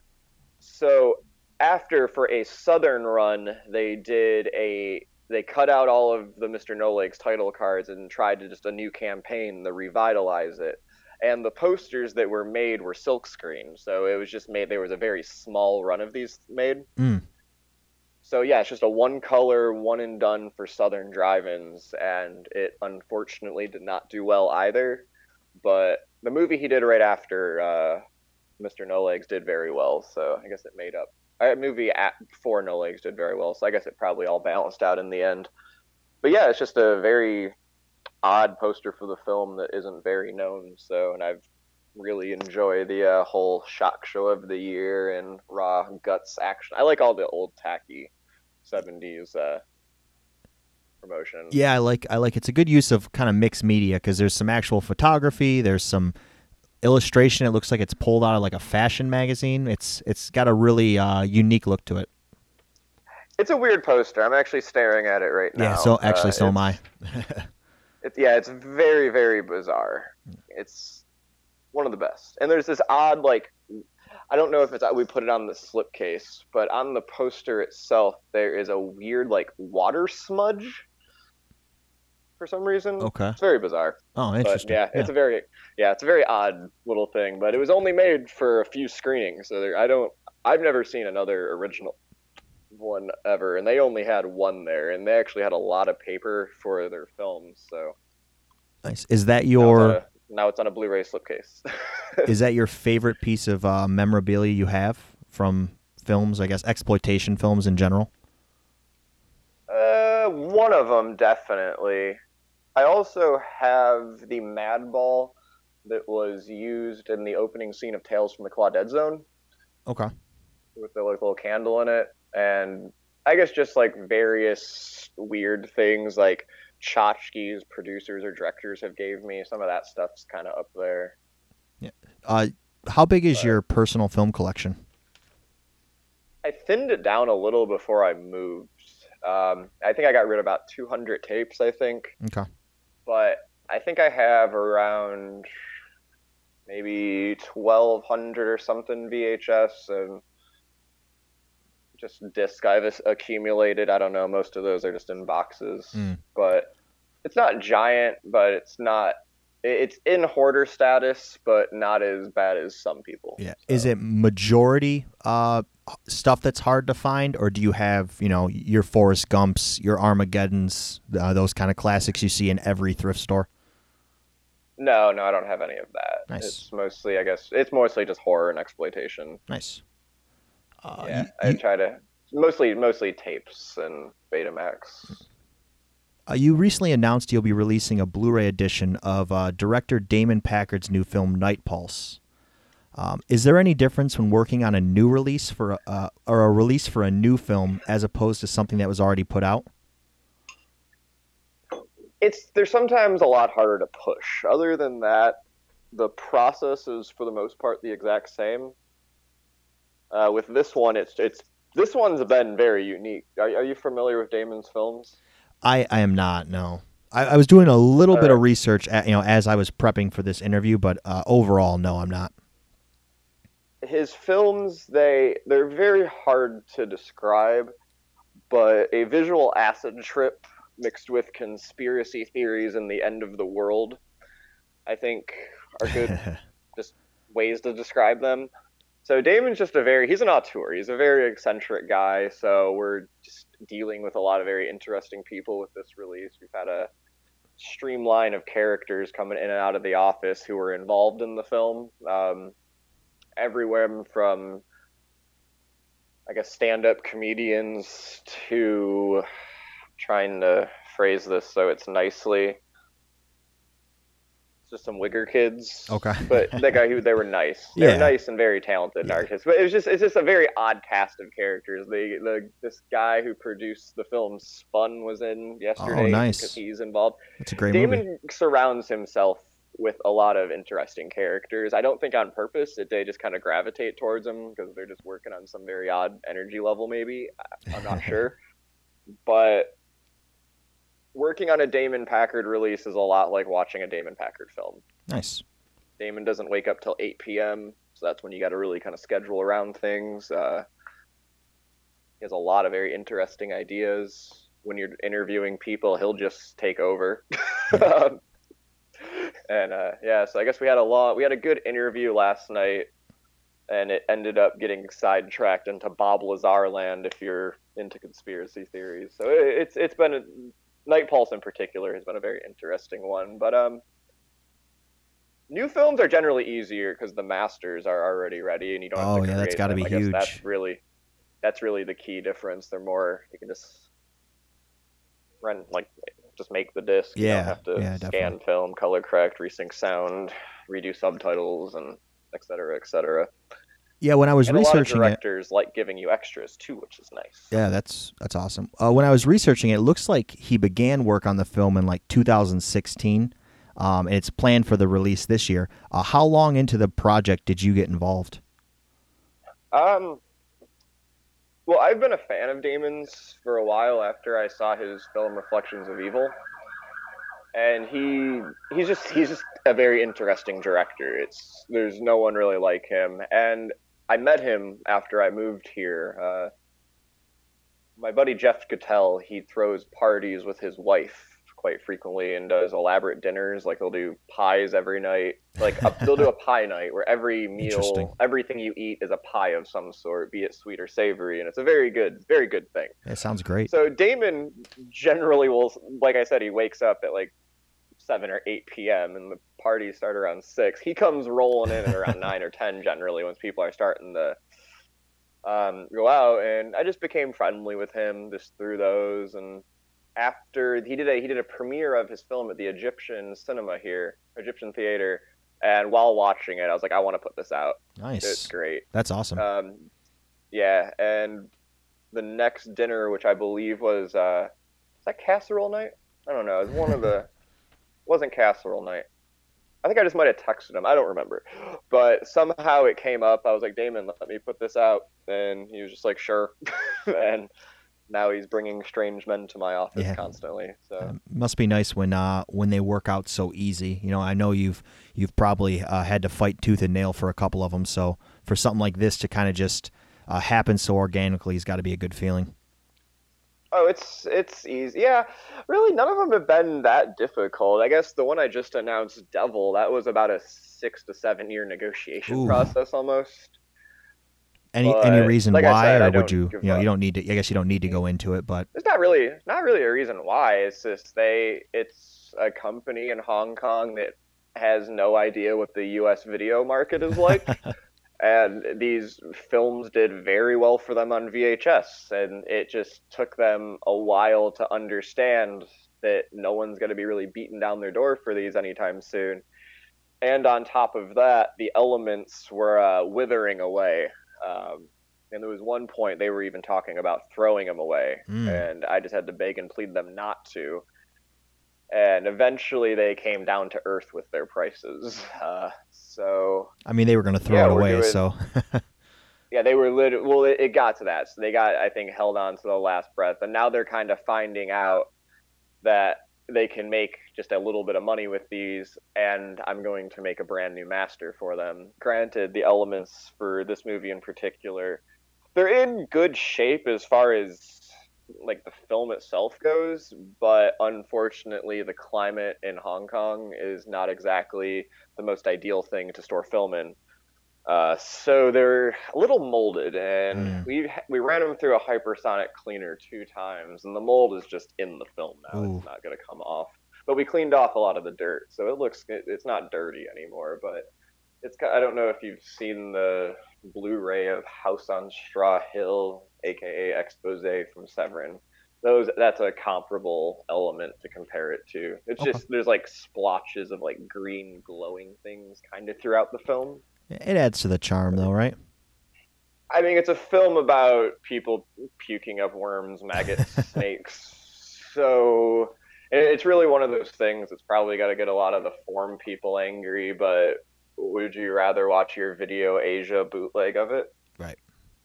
Uh, so I mean that's So really uh, the bulk of the questions I have for you. I mean, other than um, you know, give you a chance to obviously plug anyone you know, anyone you work with, um, and then talk a little bit about what you have planned for uh, Massacre Video coming up. I know you just put up a couple uh, new releases you have coming out.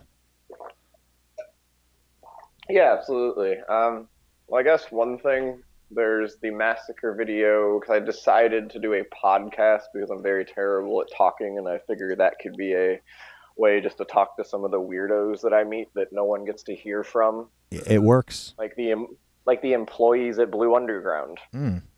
No one even knows these people exist.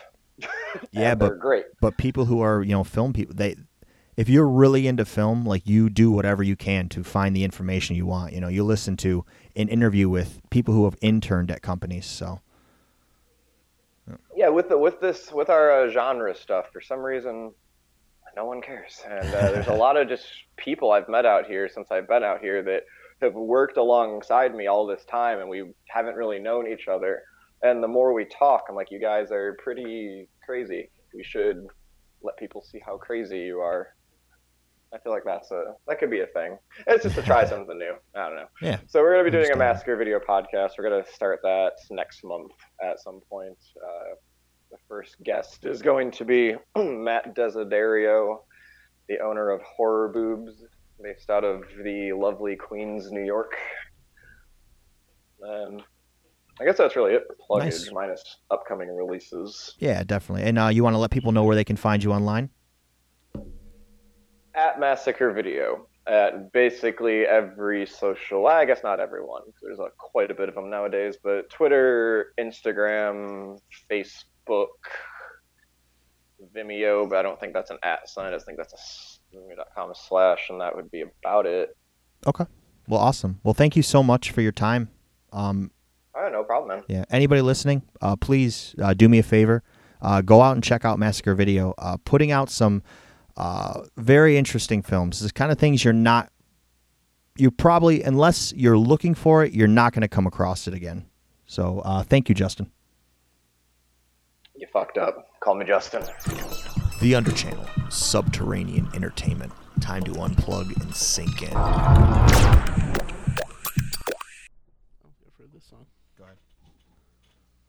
So we're about to listen to this dude from Maine, I believe, and his name is Spose. East Coast? Yeah, East, East Coast. Coast? Alright. You know I like my East Coast rappers. East Coast are Southern rappers. That's like about it. I figured everyone else was gonna put like rock bands and stuff, so I was like, I should do like a It's not my fault. different. Is this a I commercial? drink Mountain Dew after Mountain Dew, then drink a Pepsi. I haven't exercised since 2003. I had Burger King for breakfast, then KFC, and I'm fat now. Thanks, Obama. Thanks, dealt with some similar things. I cashed my check Friday. I'm bimping again. I bought weed, beer, and some video games, and I'm broke by Saturday. Thanks, Obama.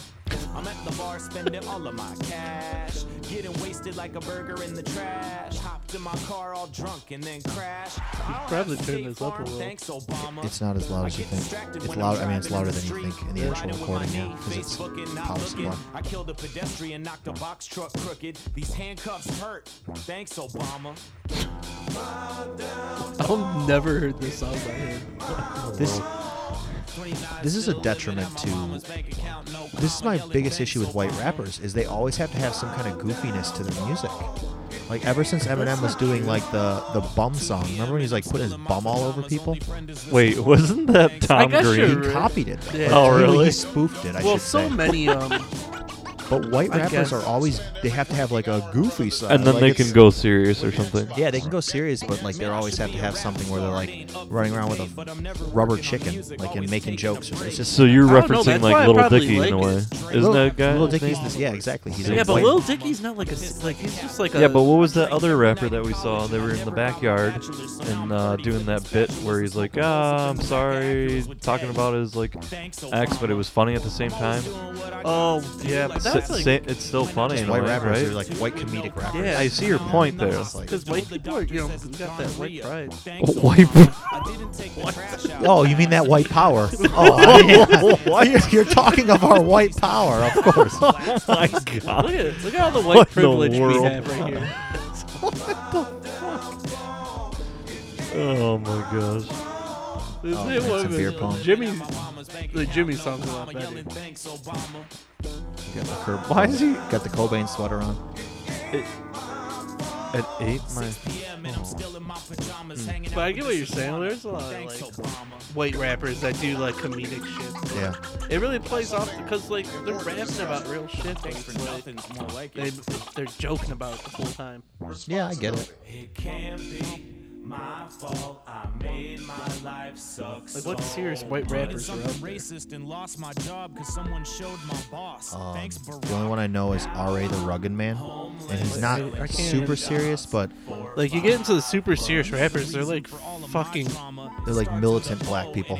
Like Yeah. you know, like uh, They're like straight up like like say Nas, right? I don't know if Nas, but like, but like, like Nas. That's what I'm saying. He, and he's like super serious as a rapper, and he's like gone very big into like uh, black culture. You know, like he's like uh, I want to say uplifting, but it's more like rhetoric that he speaks now. He doesn't really rap about stories anymore. Like, you ever hear that song like, where all he's rapping about is like walking through the ghetto, like uplifting, like with power? Like it's just like he's all about like a positive message in the black community now.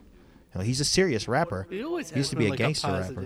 Well, he used to be more like they. I, I heard he was like Jay Z initially. Like he was more of a gangster rapper, and then, or I mean, at least old school gangster, and he's kind of turned into. I'm trying to decipher his actual message of like thanks Obama.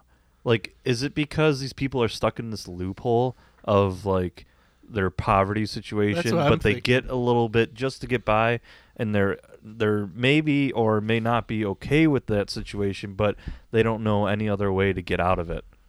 Is is that what I'm seeing I'm here? thinking that's what it's going by. Well, the the thanks Obama thing is like it's something that uh, Democrats, people that uh, people from the left say about Republicans or conservatives when they're spoofing, making fun of the president, right? Where it's like, uh, oh, uh, you know, I, I ran out of uh, gas in my truck. Oh, thanks Obama, right? Because it's like the idea he's killing the economy. It's just like it's like a modern throwaway punchline. I don't know how to explain it. It's like uh, what the fuck's the other one? The It's just like a hit towards one side. yeah, absolutely. It's just like it's like because it's it's irony because the idea was Mhm. that when when Obama was president, white conservatives only blamed Obama for everything. You know, it's the Whoa, you vibrate. the same idea now where it's like everybody who's Democratic thanks Trump for everything. You know, everything that ha- is like the president all of a sudden has more power. Like they have power, right? But all of a sudden it's like local things are changing, like regional things are changing. Like the president only has certain overarching power. Like he can- Absolutely. and like the idea that one entire half of the country always hates the president is ridiculous. So why the fuck are we talking politics now? it's not really politics. I mean, you well, I get the yeah. song. That's, You well, I've the never song. seen this Oh, one. I thought. I don't know it's a political podcast, Babin. I didn't know we're sitting around. I didn't have my. uh, We're pundits now. You know. Let me, let me bust out my Listen charts. here in your fucking My um, charts your jumpsuit here you're wearing. It's, it's a separate pair of The shorts. onesie, right? Is that onesie? a- no, it's it's a- a, romper. it's You're a wearing romp. a man a romp. A man a romp. Babin, just because I know how to coordinate Uh, color to all one color. I was jumping rope, man. You're jumping rope. I was out there jumping rope today. So was this made before Obama left or after? Let's take a guess. Uh, I I want to idea. say um after. I'm gonna say couldn't 60. Obama? Already? I do Obama too. Oh, no, you, no, you don't. No, you don't. No, you don't. And I don't know who that was. That might have been Pernell Obama. Roberts. No, no. What is that? Louder doesn't make it better. Obama. You can't just say his name. He, he doesn't say his name like that. Can somebody give me some barbecue chips? What the f- was that? So, So he was still, president. in office. Yep. Hmm. Weird, right? It is weird. Because I would understand the point of like running out of money or something because like Obamacare and stuff is like you know they're trying to abolish it Yeah. right Put the. G with- Willikers but. I don't know. That's That's that's, it's a whole nother You topic, only, Or right? Jimmy. you only get one song. Uh, fuck Only you. one song, huh? Whatever. it's not like we Yeah, got a big what? agenda today. What'd you say? The underturn of craps. What'd you say? These damn whippersnappers, they don't know what the hell is just.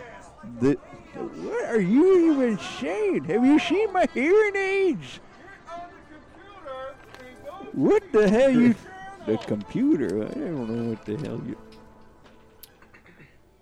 My favorite wrestler of all time is Kevin Nash. Uh, Second. Unfortunately, the, his prime was over by the time I was about 10.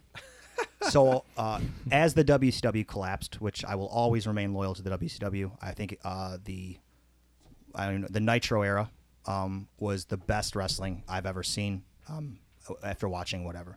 But I had to go to WWF, right? Because I was still I was ten. I had to go to WWF and see what they were doing. They had DX. They had copied NWO with bringing DX out. It was fine. They were all friends. But I needed a new favorite wrestler, and that came in the shape of Kane. Um, another Nice, big, big man. machine. Yep. Um, obviously, it's hard to say not as charismatic as Kevin Nash because Kane He didn't talk. didn't talk, but he had a different kind of energy. So we're doing a tribute this week to the retirement of Kane um, after he recently won the uh, mayor. He's a mayor elect of Knox, Tennessee. Next, Knox County, Tennessee. Knox County, Tennessee. So uh, most likely this will be his will have been his last match. He had a match recently, right? Yep, at Extreme Rules, him and Daniel Bryan faced off against. No, actually, I take that back. Well, he was there, but they did a little pre-match segment where he was attacked, but he came back at the end. But it was him and Daniel Bryan against Luke Harper and Eric Rowan for the tag team titles. Gotcha. And the voice you're hearing is Curtis. Uh, he's an old friend of Erin and I's. Um, I am a wrestling fan uh, from the fringe. I like wrestling. I can watch it, but I don't follow it anymore, and I've I've had huge gaps in it. Erin, Same same thing. I mean, after the NWO disbanded, I've had periods where I would watch wrestling again, but uh, to say that I know wrestling is not a true statement. You wouldn't want. I would not say that, but I do enjoy wrestling. and Steve despises wrestling, even though he dresses like one. I don't despise it. I just don't watch it. Don't watch it. So uh, we have Curtis. in. Uh, what we're going to do is we're going to kind of just talk through uh, Kane's career, and we're going to watch some clips of what I consider uh, his finest era, or my favorite era anyway. So, Curtis, let's kick it off. When did Kane uh, make his debut? So before Kane, we had Isaac Yankem, who was portrayed by the same guy, Glenn Jacobs. Uh, he came to the WWF in 1995 as a dentist. He was he was brought in by Jerry the King Lawler as an evil dentist. Shockingly, that didn't get over. Uh, he was brought in to feud with Bret Hart after Bret Hart made Jerry Lawler kiss his foot. Oh God, I remember that Ah, storyline. I forget the Isaac Yankem part of it, but I remember that. That's typical rural 90s wrestling for you Yeah. right there. And obviously that didn't work for him. So after Kevin Nash uh, left to go to WCW, uh, they were kind of um, in WCW playing off their Kevin Nash and Scott Hall were playing off their Diesel and Razor Ramon characters. So there was lawsuits with WCW and the WWF. So WWF was like, "Oh, you're playing off these characters, but we own the names Diesel and Razor Ramon." So they gave the name Diesel to Glenn Jacobs, and he was dubbed the fake Diesel. And obviously, if you're the fake or the second or the reincarnated version of a previous character, obviously that's not going to get over. It's not gonna get over It at is all. not going to get over. And there's pictures, and I'm sure there's matches of him floating around as the fake Diesel. Oh, yeah. it's fucking weird to Yeah. see. It like weird. It's so hard. It's I, like I they gobbed him up with shoe polish. Yeah. Well, that like that silver and black uh, look look is so iconic Yeah. uh, for for Kevin Nash at the time. So it obviously didn't work. Oh, no. Well, so uh, but his next gimmick would be Kane, and Yes. it was a massive uh, move Legendary by the Hall of Fame. Yes. So in 1997, the Undertaker was Undertaker and Paul Bearer had went their separate ways, and Paul Bearer had told a story about how when they were younger, uh, the Undertaker's fan- family worked at a funeral home, and the Undertaker Kayfabe burned is so great. I love kayfabe. Undertaker burned the home to the ground, and in the process killing his family. And then Paul Bearer broke the news to the Undertaker that his brother Kane had survived the fire, and that he has been living this whole time locked up because he was ashamed of his burnt figure and everything. And that was the first rivalry for Kane, right? Was the Undertaker? Yes. because I remember Epic. him making the debut, an and I believe he choke slams the Undertaker. It was- who I- at the time all the Undertaker did was dominate anyone who was in the ring with him. So for months, Paul Bearer was teasing that his brother Kane was going to be coming and to get revenge on his brother. October 5th, 1997, Bad Blood in Your House, uh, one of the greatest matches of all time. Undertaker and Shawn Michaels in the very first Hell in a Cell match. Uh, Undertaker, cool. yep. Undertaker was about to finish off Shawn Michaels, and the lights went off, And the flames came up from the entrance, and then Vince McMahon, classic commentary, it's gotta be Kane! and then Kane comes out, tombstones The Undertaker, and then the rest is history. That was the debut of Kane. So how far after the start of this did they turn into? Because they were a tag team not long after that, right? Uh, the Brothers of Destruction yes. was only a year after that. It was the summer of 1998. They briefly came together for a few months, and off and on they were, you know, they'd be brothers on, on off and on. They'd come together, fight, come yeah. together, fight. And while doing the research for this, I loved to find out how prolific of a tag team wrestler Kane was. Yes, uh, so we're the era we're about to talk about. I'm just going to leave it was X Pac, the Yes. X Pac era with him, Tori, and Kane. Um, but Kane was an 11 time tag team Yes. champion. If you count his WCW tag team title, the WWF owned WCW tag Absolutely, team title, yep. it would be 12. So uh, some of his partners, uh, he was uh, he won it once with the Big Show, uh, once with Daniel Bryan, which I never saw, but apparently it's his best run. He was Yes. a run for like almost a year straight tag Oh, team in champion terms with of Daniel Bryan. in terms of longevity. Team Hell No, yeah. I would not call that his best run. It's consi- it was ranked I did his highest. watch. I did watch during the Team Hell No time, and to me that was like It- garbage kayfabe. It was his most entertaining I as guess. a character, as coming out Mm. as a character and entertaining. The funny, funny segments with Daniel Bryan, I'd say that was probably his most entertaining. two times with Mankind, which, man, is there a more brutal combination in their prime to be up against? Like, you're you're gonna get buried alive. You're gonna get fucking stapled. You're going through something. Getting thrown off something. Uh, once with the Hurricane, which I do remember. Uh, once with RVD, I always which get him confused with Bloom County's Bill the Cat. and then twice with X Pac, which is what we're going to start right now. So we are going to start with Kane and X Pac, Kane and X Pac versus the Acolytes, and this is when they won the tag team title for the first time. I love Sean Waltman. He's one. he was so underrated. Yeah. As every character. Pay attention to the intro. We got it.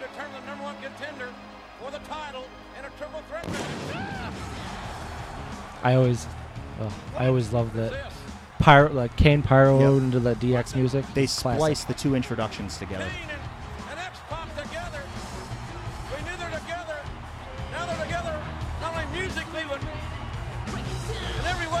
This was the height of the Attitude Era. Against the acolytes here. What have they done to that? And the way they hit the ring together is really what does it for me, right? This is cool so far. You're like, okay, you know, I can see they're going for both of them, but And they were kind of thrown together too, because they're both kind of feuding with the corporation at Yep. the time, Vince McMahon's corporation. So they just kind of threw them together one night as a tag team, and then they won the tag team titles together.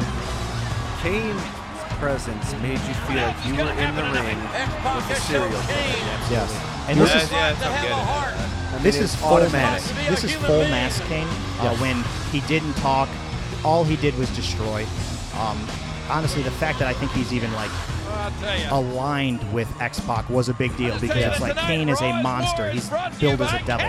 Yeah, and that was kind of one of the storylines they were going to was that because Kane was locked up for all these years, and X Pac was his first human interaction, I guess you could say.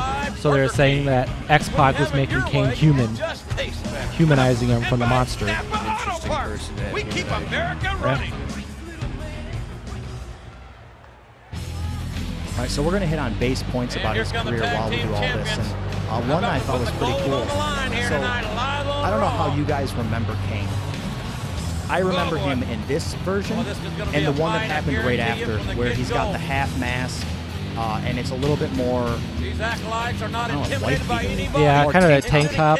Yeah, that's the Kane that I remember the most. But do you guys know that he actually he's been unmasked since 2003? Yeah, I don't doubt that. Yeah. So he only was a masked wrestler for six years. He did- He's been unmasked for 15. He did go back and forth, putting the mask Yeah, back on and taking it off, but For the most the first part was June of 2003. It was a big deal when his mask did Yes, come off. that was that was probably one of my favorite Kane moments. Was they unmasking the first time, the match against Triple H at Madison Square Garden. Because didn't they have it like it looked like he was still burnt? Like they had like Yeah. fake hair tacked onto his head. It was like he had like the half-shaved head, and it looked kind of goofy. But just the moment when he whipped his head and choke slammed RVD, it was yeah, it was a great moment. They're wrest- I was just gonna say they're wrestling against one of the best tag teams of all time too. with The Acolytes. Acolytes are one of the most brutal tag teams. If they didn't like you, you'd know it. You would get brutalized. Was there ever Acolytes versus Steiner Brothers? I don't feel believe like they're be ever in the same company at the same No, time. not at the same time. But that would have been that would have been pretty brutal. In this Oh yeah. Team championship match. What you thinking, Steve? Uh-oh, watch it. He's reversing. Wrestling. Wrestling. that huge foot. Does it help you uh, imagine it when you like realize these guys are like bigger than LeBron James? But Kane is like seven foot. Yeah, he makes LeBron Yeah, James look yeah. like Kane is a tall dude. He's Yeah. very like if I if I went up against him, I'd shit myself. And I'm fairly certain Faarooq was an NFL or Bradshaw. One of the two played Um, in the NFL. uh, Maybe Bradshaw for the Titans or something like that. Faarooq was a college All Star when he played for. Uh, uh, I don't remember where he played, but he was a he was a big college football player. So was Bradshaw. Bradshaw is one of those guys. Like, as this character in the Acolytes, I love them on par with like how I love Kevin Nash. He just beat the shit out of him. Then he became JBL, and I was like, this, oh, yeah. this guy. He was like one of the most classic heel turns that made me go, oh. But that's what he was going for, so he, he did his job. It worked. It got over. Unconfirmed reports tell us that Austin Really? is You did still so? unconscious at the medical facility. And look at the How do you like all this wrestling terminology, Steve? that spinning heel Huh? How do you like all of our wrestling Yeah, I mean, I, I get it. That's King coming in. And you don't even realize how big some of these guys are. Like, I mean, here, Sean Waltman, X Pac, he's a small guy, but if you'd be Isolated. sizing up to him in real life, he's probably a pretty big guy. Yeah, it's similar. It's when you watch bas- It's like when you watch basketball and you're like, oh, look at those little guys out there. Well, those little guys are 6'3 and 245 Right, pounds. exactly, yeah. Matched by the strength and power of the acolyte. You X, can't X-Pac was always my measure least favorite. DX member. Really? Yeah. I, lo- I loved X Pac, I mean- especially around this time. He had the best attitude of most wrestlers, period. He just got crap kicked out of him. and He was just a little full of piss and of them were vinegar. better than Billy Gunn. The New Age Outlaws, Yeah. unbeatable. Unbeatable. I really feel like the New Age Outlaws were DX. Um, I mean, obviously, And they just couldn't be the leader. They needed a Triple H to Yeah, they needed Triple H and, and uh, Shawn Michaels, but I still feel like they were the attitude of. Saw what the Undertaker and Big Show did to X-Pac. He brought something different to DX because initially it was just Triple H and Shawn Michaels in China, and then once Shawn got hurt, they needed something different. So trying to crawl. I think he's knocked Bradshaw out. With everything in his, his being. That's a red tag. Yes. The tag They has crawled been to the corner to make the tag. When I was a kid, I bought into that so hard. He's never gonna make it. machine. It's a flying machine. He's a fucking flying machine. On the acolytes. I mean, uh, when you're probably a kid, like this is probably like the sweetest thing. oh, this is life. This is life. And Bradshaw from behind. With the qual bosh to that. early Kane, like this isn't necessarily early Kane, but prime Kane. The power the WWE knew what they had, and they sold them the right way. Mm-hmm. Yeah. The end of Kane's career, he was just a jobber. Now, I, no, I would I would slightly disagree with that a little bit. Kane was always a guy that wherever he was on the card, he made it work. Whether he was opening match, middle of the match, main event, whatever he did, he made it work, and it made sense. They used him to build uh, superstars. Like he was one of the guys you had to go through Very before you got to the definition top. of a jobber. No, jobbers have never been world champions. That's true. And he's, I mean, he was Intercontinental Champion for a time. I believe he was even the Hardcore Champion. He was. I have the stats. He was Jesse James. WWF champion once. He was an ECW champion, hardcore champion, world heavyweight champion, two-time intercontinental champion, and ten-time tag team champion. Eleven times. ECW champion after they sold The out. WWE Okay. ECW champion. Independently. All right, Right. Most in, uh, biggest part of Kane's career right here, With me in the big red machine. because this character would have Being the become boring after three or four years before team this point. again. Hold on. Kane has got two words for you. What? Oh no. Where's that speech thing? You don't, you don't need this damn thing anymore. Come on. Let's hear without this thing.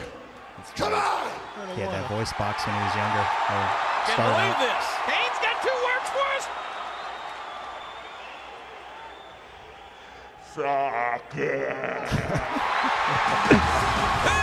So Kayfabe at its finest. And they are memorable ones. Hey, wait a minute. And I, rem- I remember when this had happened, having the discussion of is Kane going to have a green outfit? I is remember he yeah, go DX a lot of green? people were yeah. Or oh, is he a member of D-Generation I X? know. Like, what's going on here? And here comes Taker. And do you see how big Taker was compared to Oh, Kagan? what? Oh, the Big Show's out. Like, he's bigger than both of They were double teaming Kane. This is uh, Yeah, this looks like Big Show's working out. yeah. and this looks like just before uh, American Badass Yes. Undertaker. Yeah. He's transitioning to that more biker look to him. Yeah. This is from Blade, actually. And look at the carnage that has been left at the hands of the Undertaker and the Big As Show. a non-wrestling fan, Steve, when a man like the Big Show came out in just tidy blackies, how did you feel about that? and they aren't moving. Yeah, I got nothing. I'm just, I'm more stunned than anything. It's like, what? When you're And you that can- big, you can do whatever you want. Yeah. You can tell the Big Show was super proud of how hard he was working out because he never wore like No, he never just wore- a straight Yeah. speedo. He wore a fucking singlet All the time. in uh, WCW when he was uh, the Giant. Yep. You know, so uh, you don't become you know 35 and start wearing a span uh, fucking underwear. Have you seen Big Show lately? I He is in the best shape of his Really? entire. Really? He is Oh, looked like he that's just awesome. thrown in I a remember dryer. back in WCW days, you're He like, is- God, this guy looks like he just drinks all day. He did. Pukes all over He himself. did. I'm sad to say Wakes I, up to wrestle. I always assumed the Big Show would probably be dead by now. Yeah. Just, Just because 'cause of, of his how big size, he yeah. is, and it's just like a tough life. Yeah. So that tag team uh, lasted for about a year, I think, in total. This was only a, a- uh, four or five months later, but they had just they had worked their way up to become the tag team chi- uh, champions, right? Yes. That so, Yep. uh, a couple months later, uh, everything changes. I guess you know. We didn't mention this, but uh, a part of this storyline is that Kane had a girlfriend Yes. as well. Yep. Uh, Tori, it was kind of his first girlfriend, his first love, and um, uh, once D Generation X got back together with X Pac, uh, X Pac said that DX was a little side thing that he was doing on the side, but him and Kane, that's what's real. That's what's real to him. And then we'll find out here that uh, it was all double cross. Kayfabe tugging at the heartstrings. Oh! Right in the gonads. X Factor. Yeah, just Damn watching it. this right at the beginning of the match too. It's nuts. Like, watching this clip, just the, even the Dudley boys. Look at the old Dudley didn't even know what boys, tie dye. Do you guys know who dr- uh, who trained Kane? Huh. This is a great poll. I was really happy when I found it. I put a fucking asterisk next to this one. he was trained by Dean Malenko. Oh, Really? Ooh, baby, He's Dean the Malenko. Iceman, the yeah. man of a thousand holds. He's a trainer. He's a Wow. heck of a trainer too. He's trained quite a few Ooh, people. Triple H coming in there. Uh, it's Billy Gunn. Oh, that was. Oh, that, okay. Looked like a Triple H. So does, does nobody like this guy? Would you Would you like him? Kane? I got nothing. I would have nothing against him, but If I had to work with him, I would probably become his sidekick. Yeah. So he just thought I was indispensable. I'd open doors for him, whatever he needed. Triple H, man. This is my favorite era of Triple H. 1999, 2000. Loved him that time. Guess my job of carrying your big ass is over. Yeah. DX had to have made X Pac do this. They had to have been part of the storyline. And you're not DX material. You know it's not real, right? You know it's a. s- Still real to us, damn it. Did you catch that? Was he buying? Was he buying into it? Like, oh no, DX made him do this. They brainwashed him. They were, those guys were friends. I mean, I don't know why he would be like this. There's no reason for this. Right in the beginning of the match. All right, so before we watch the final uh, clip that I have, which is, I wouldn't say the ending to that storyline, but uh, in, in about a month, Kane gets hurt. He uh, breaks his hand, and he's out for a month. Real life? And uh, we're gonna watch his comeback. Uh, yeah, in real life, he actually broke his hand, so he was out for a month. Uh, but before that, uh, talk about unmasked Kane, because uh, on top of losing his mask, um, he did he did work his way up and become a major headliner. Right, somebody they used. Um, you're right. He was. Was he ever a WrestleMania headliner? No, No, probably not. no. Maybe Definitely had to have SummerSlam headlined- headliner. Oh yeah. maybe Other you know? pay per views. For He- sure, especially when he was feuding with the Undertaker. And he may They not have been the beginning of WrestleMania headliner, storylines. but like his match was what if he was on WrestleMania? It was one of the biggest matches. Yeah, you know, especially he's- his matches with the Undertaker at WrestleMania. They were definitely one of the bigger matches of the show. Yep. And I, I haven't watched Kane in a long time. I know he got super like big and kind of like an ogre. He looks kind of like Shrek at one point. um, but he became the GM, right? He was corporate Kane, which Kane, was yeah. pretty much Triple H and Stephanie McMahon's hired sidekick, I guess, to go out and do all their Disrupt dirty work and everything that they didn't want to dirty their hands with. But that was probably my least favorite Kane. All right, let's go ahead and watch this. We're gonna watch the uh, final clip. I got a few more little things to sprinkle in, but all right, this is Kane uh, returning after being injured. And we're live here on Raw. So Taker and The Rock. Ready to Forget how dark The Rock used to be. The Rock with hair. I don't know what this I was is just like. gonna say that. Guy used to have hair.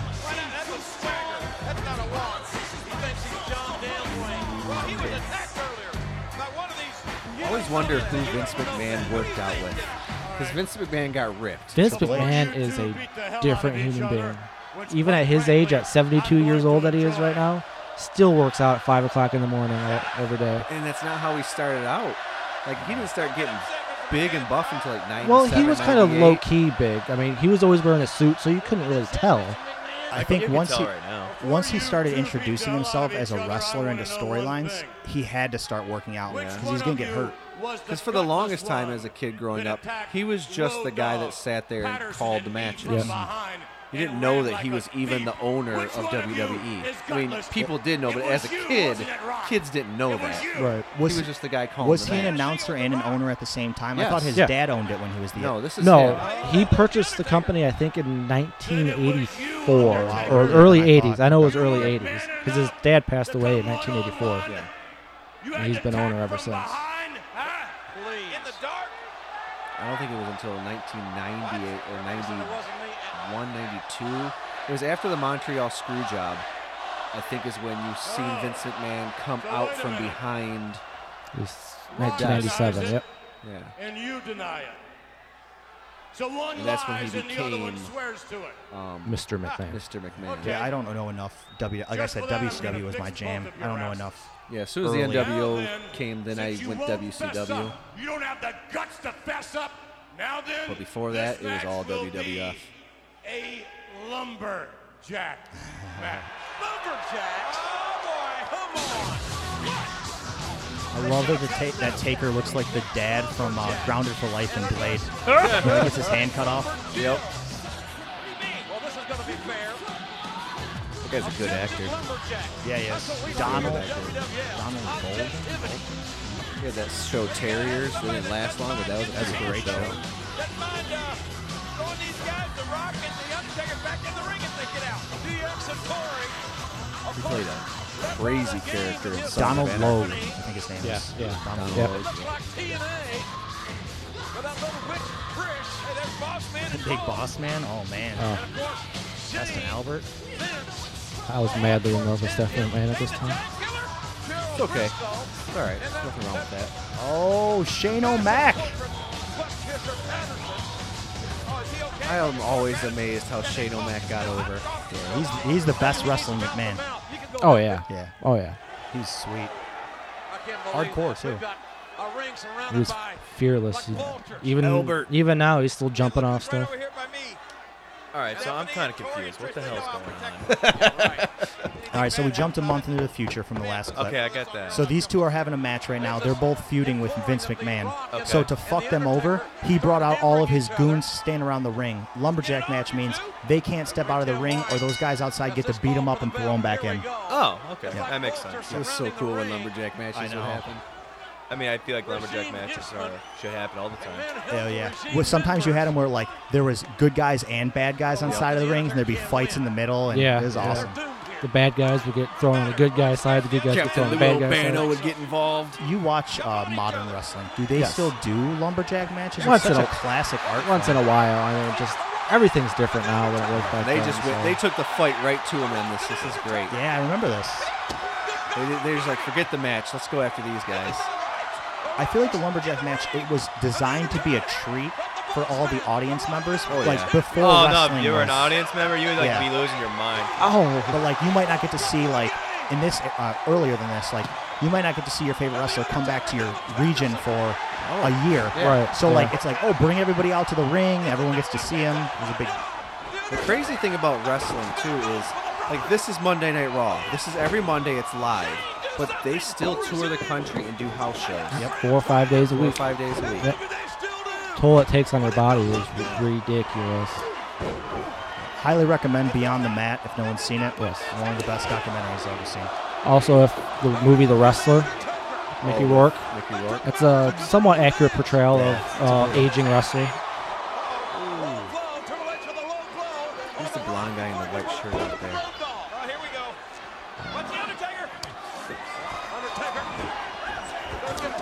You take down the Undertaker? A Just lot of people. A lot of hitting. Got it. Yeah, I think Triple H hit him with a sledgehammer once, and, but then he sat back up like three or four seconds Well, later. yeah. Triple H hit everybody with a sledgehammer at one time.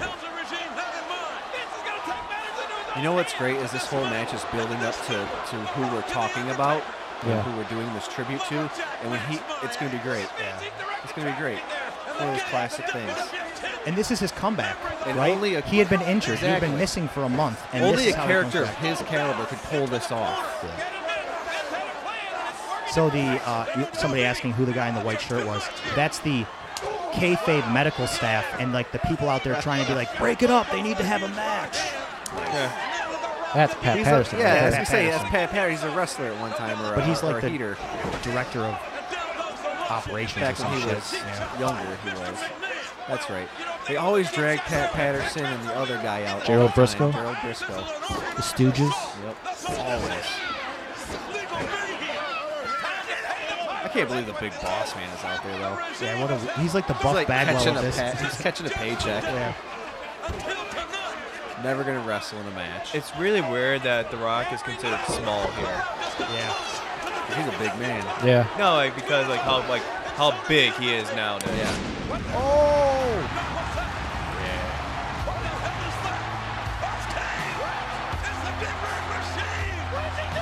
It's a larger than life entrance.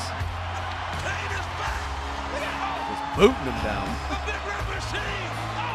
I love that he kicked one of them in like the side and he fell down. Uh, that's my cue. Yeah. Ah, my only weakness, my side. I love how it's like, okay, let's go after them one at a time, not all gang up on him. Yeah. Well, that's good. Well, Oh shit.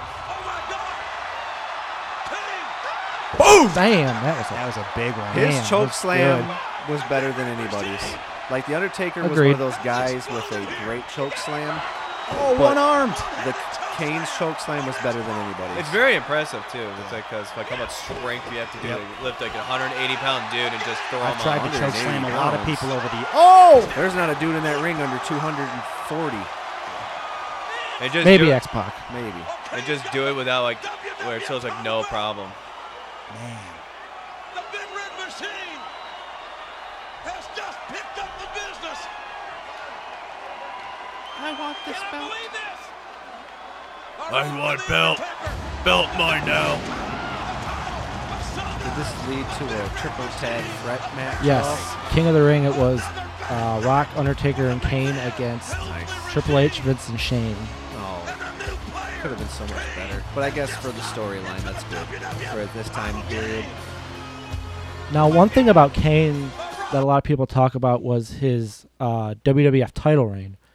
He won the title uh, at the King of the Ring in 1998. He beat Stone Cold Steve Austin in a First Blood match. He only held the title for one night. He lost it to Austin the very next night. And for years, he would never be world champion. And a lot of diehard wrestling fans, even if you're not that big of a fan of Kane, you're like, God, that guy deserves. He deserves a legit title reign. And then finally, uh, the very first Money in the Bank pay per view, Money in the Bank 2010, uh, he won the SmackDown Money in the Bank ladder match. And on the same night, he cashed in Money in the Bank to become world champion. And it was like, you, yeah, you felt it because you knew how much he deserved to be the champion at that time. It's so strange that a fake title like that, like it. I know what you mean though. Like I know Right. the emotion behind it. Like it's like. It's like you for a little while you get to be the leading man of this production. Right. You guys are a play group, and you get to be Romeo and Romeo Juliet for however long Yep. you get to run. So Yep. really cool. Yep. Um, I don't know if you guys had anything else. Uh, I, I guess I'll just say, you know, fuck yeah for Kane. Yep. Moving into politics, I really don't recommend anyone going to politics. It seems awful, but um, It's his passion. it's really not the kind of mayor you're going to fuck around with, right? If Oh, he says, that's if he says you got to put garbage out on Tuesdays, you can You just put look it out at a on guy Monday. like that, and you don't realize how intelligent he is in real life. But I will end it with uh, my favorite stat that I found um, throughout all of my research. Uh, Kane has appeared in more pay per views than any other wrestler to ever appear in the World Wrestling Federation. Really? He's appeared in 173 matches in pay per views. Taker behind him, 168. Triple H behind him, 166. John Cena, 159. And Randy Orton, 149. I don't see uh, him holding that because guys like Randy Orton. Yeah, Randy there. Orton's a young buck to have appeared in that many, but um, we have to owe it to longevity, right? Oh, yeah. Uh, we those guys we talked An about Taker character. Yeah, Yep. Taker missed time, always came back as something new. Triple H missed time, tons of leg surgeries and back Torn or neck surgery, yep. lots of issues. Kane was like a stalwart in the federation for Mhm. 20 years. You know, he was you know, always there. You know, Yep. the character never really died. They reinvented it a few times. You know, he looks different. Kane from 2017 doesn't look like Kane from you know 1998, but it's okay. You follow the character. He, he was a constant in the company, what I like to call him. He was mm-hmm. somebody that was always there and always reliable and always delivered. Thank you for listening to The Under Channel today. Follow us on Facebook, Twitter, and Instagram. Visit theunderchannel.com for more, and don't forget to find our show on Stitcher, iTunes, Google Play, or any of the other spots that you find your favorite podcasts on. Click the like button, download, rate us, whatever it takes. Show the love and share.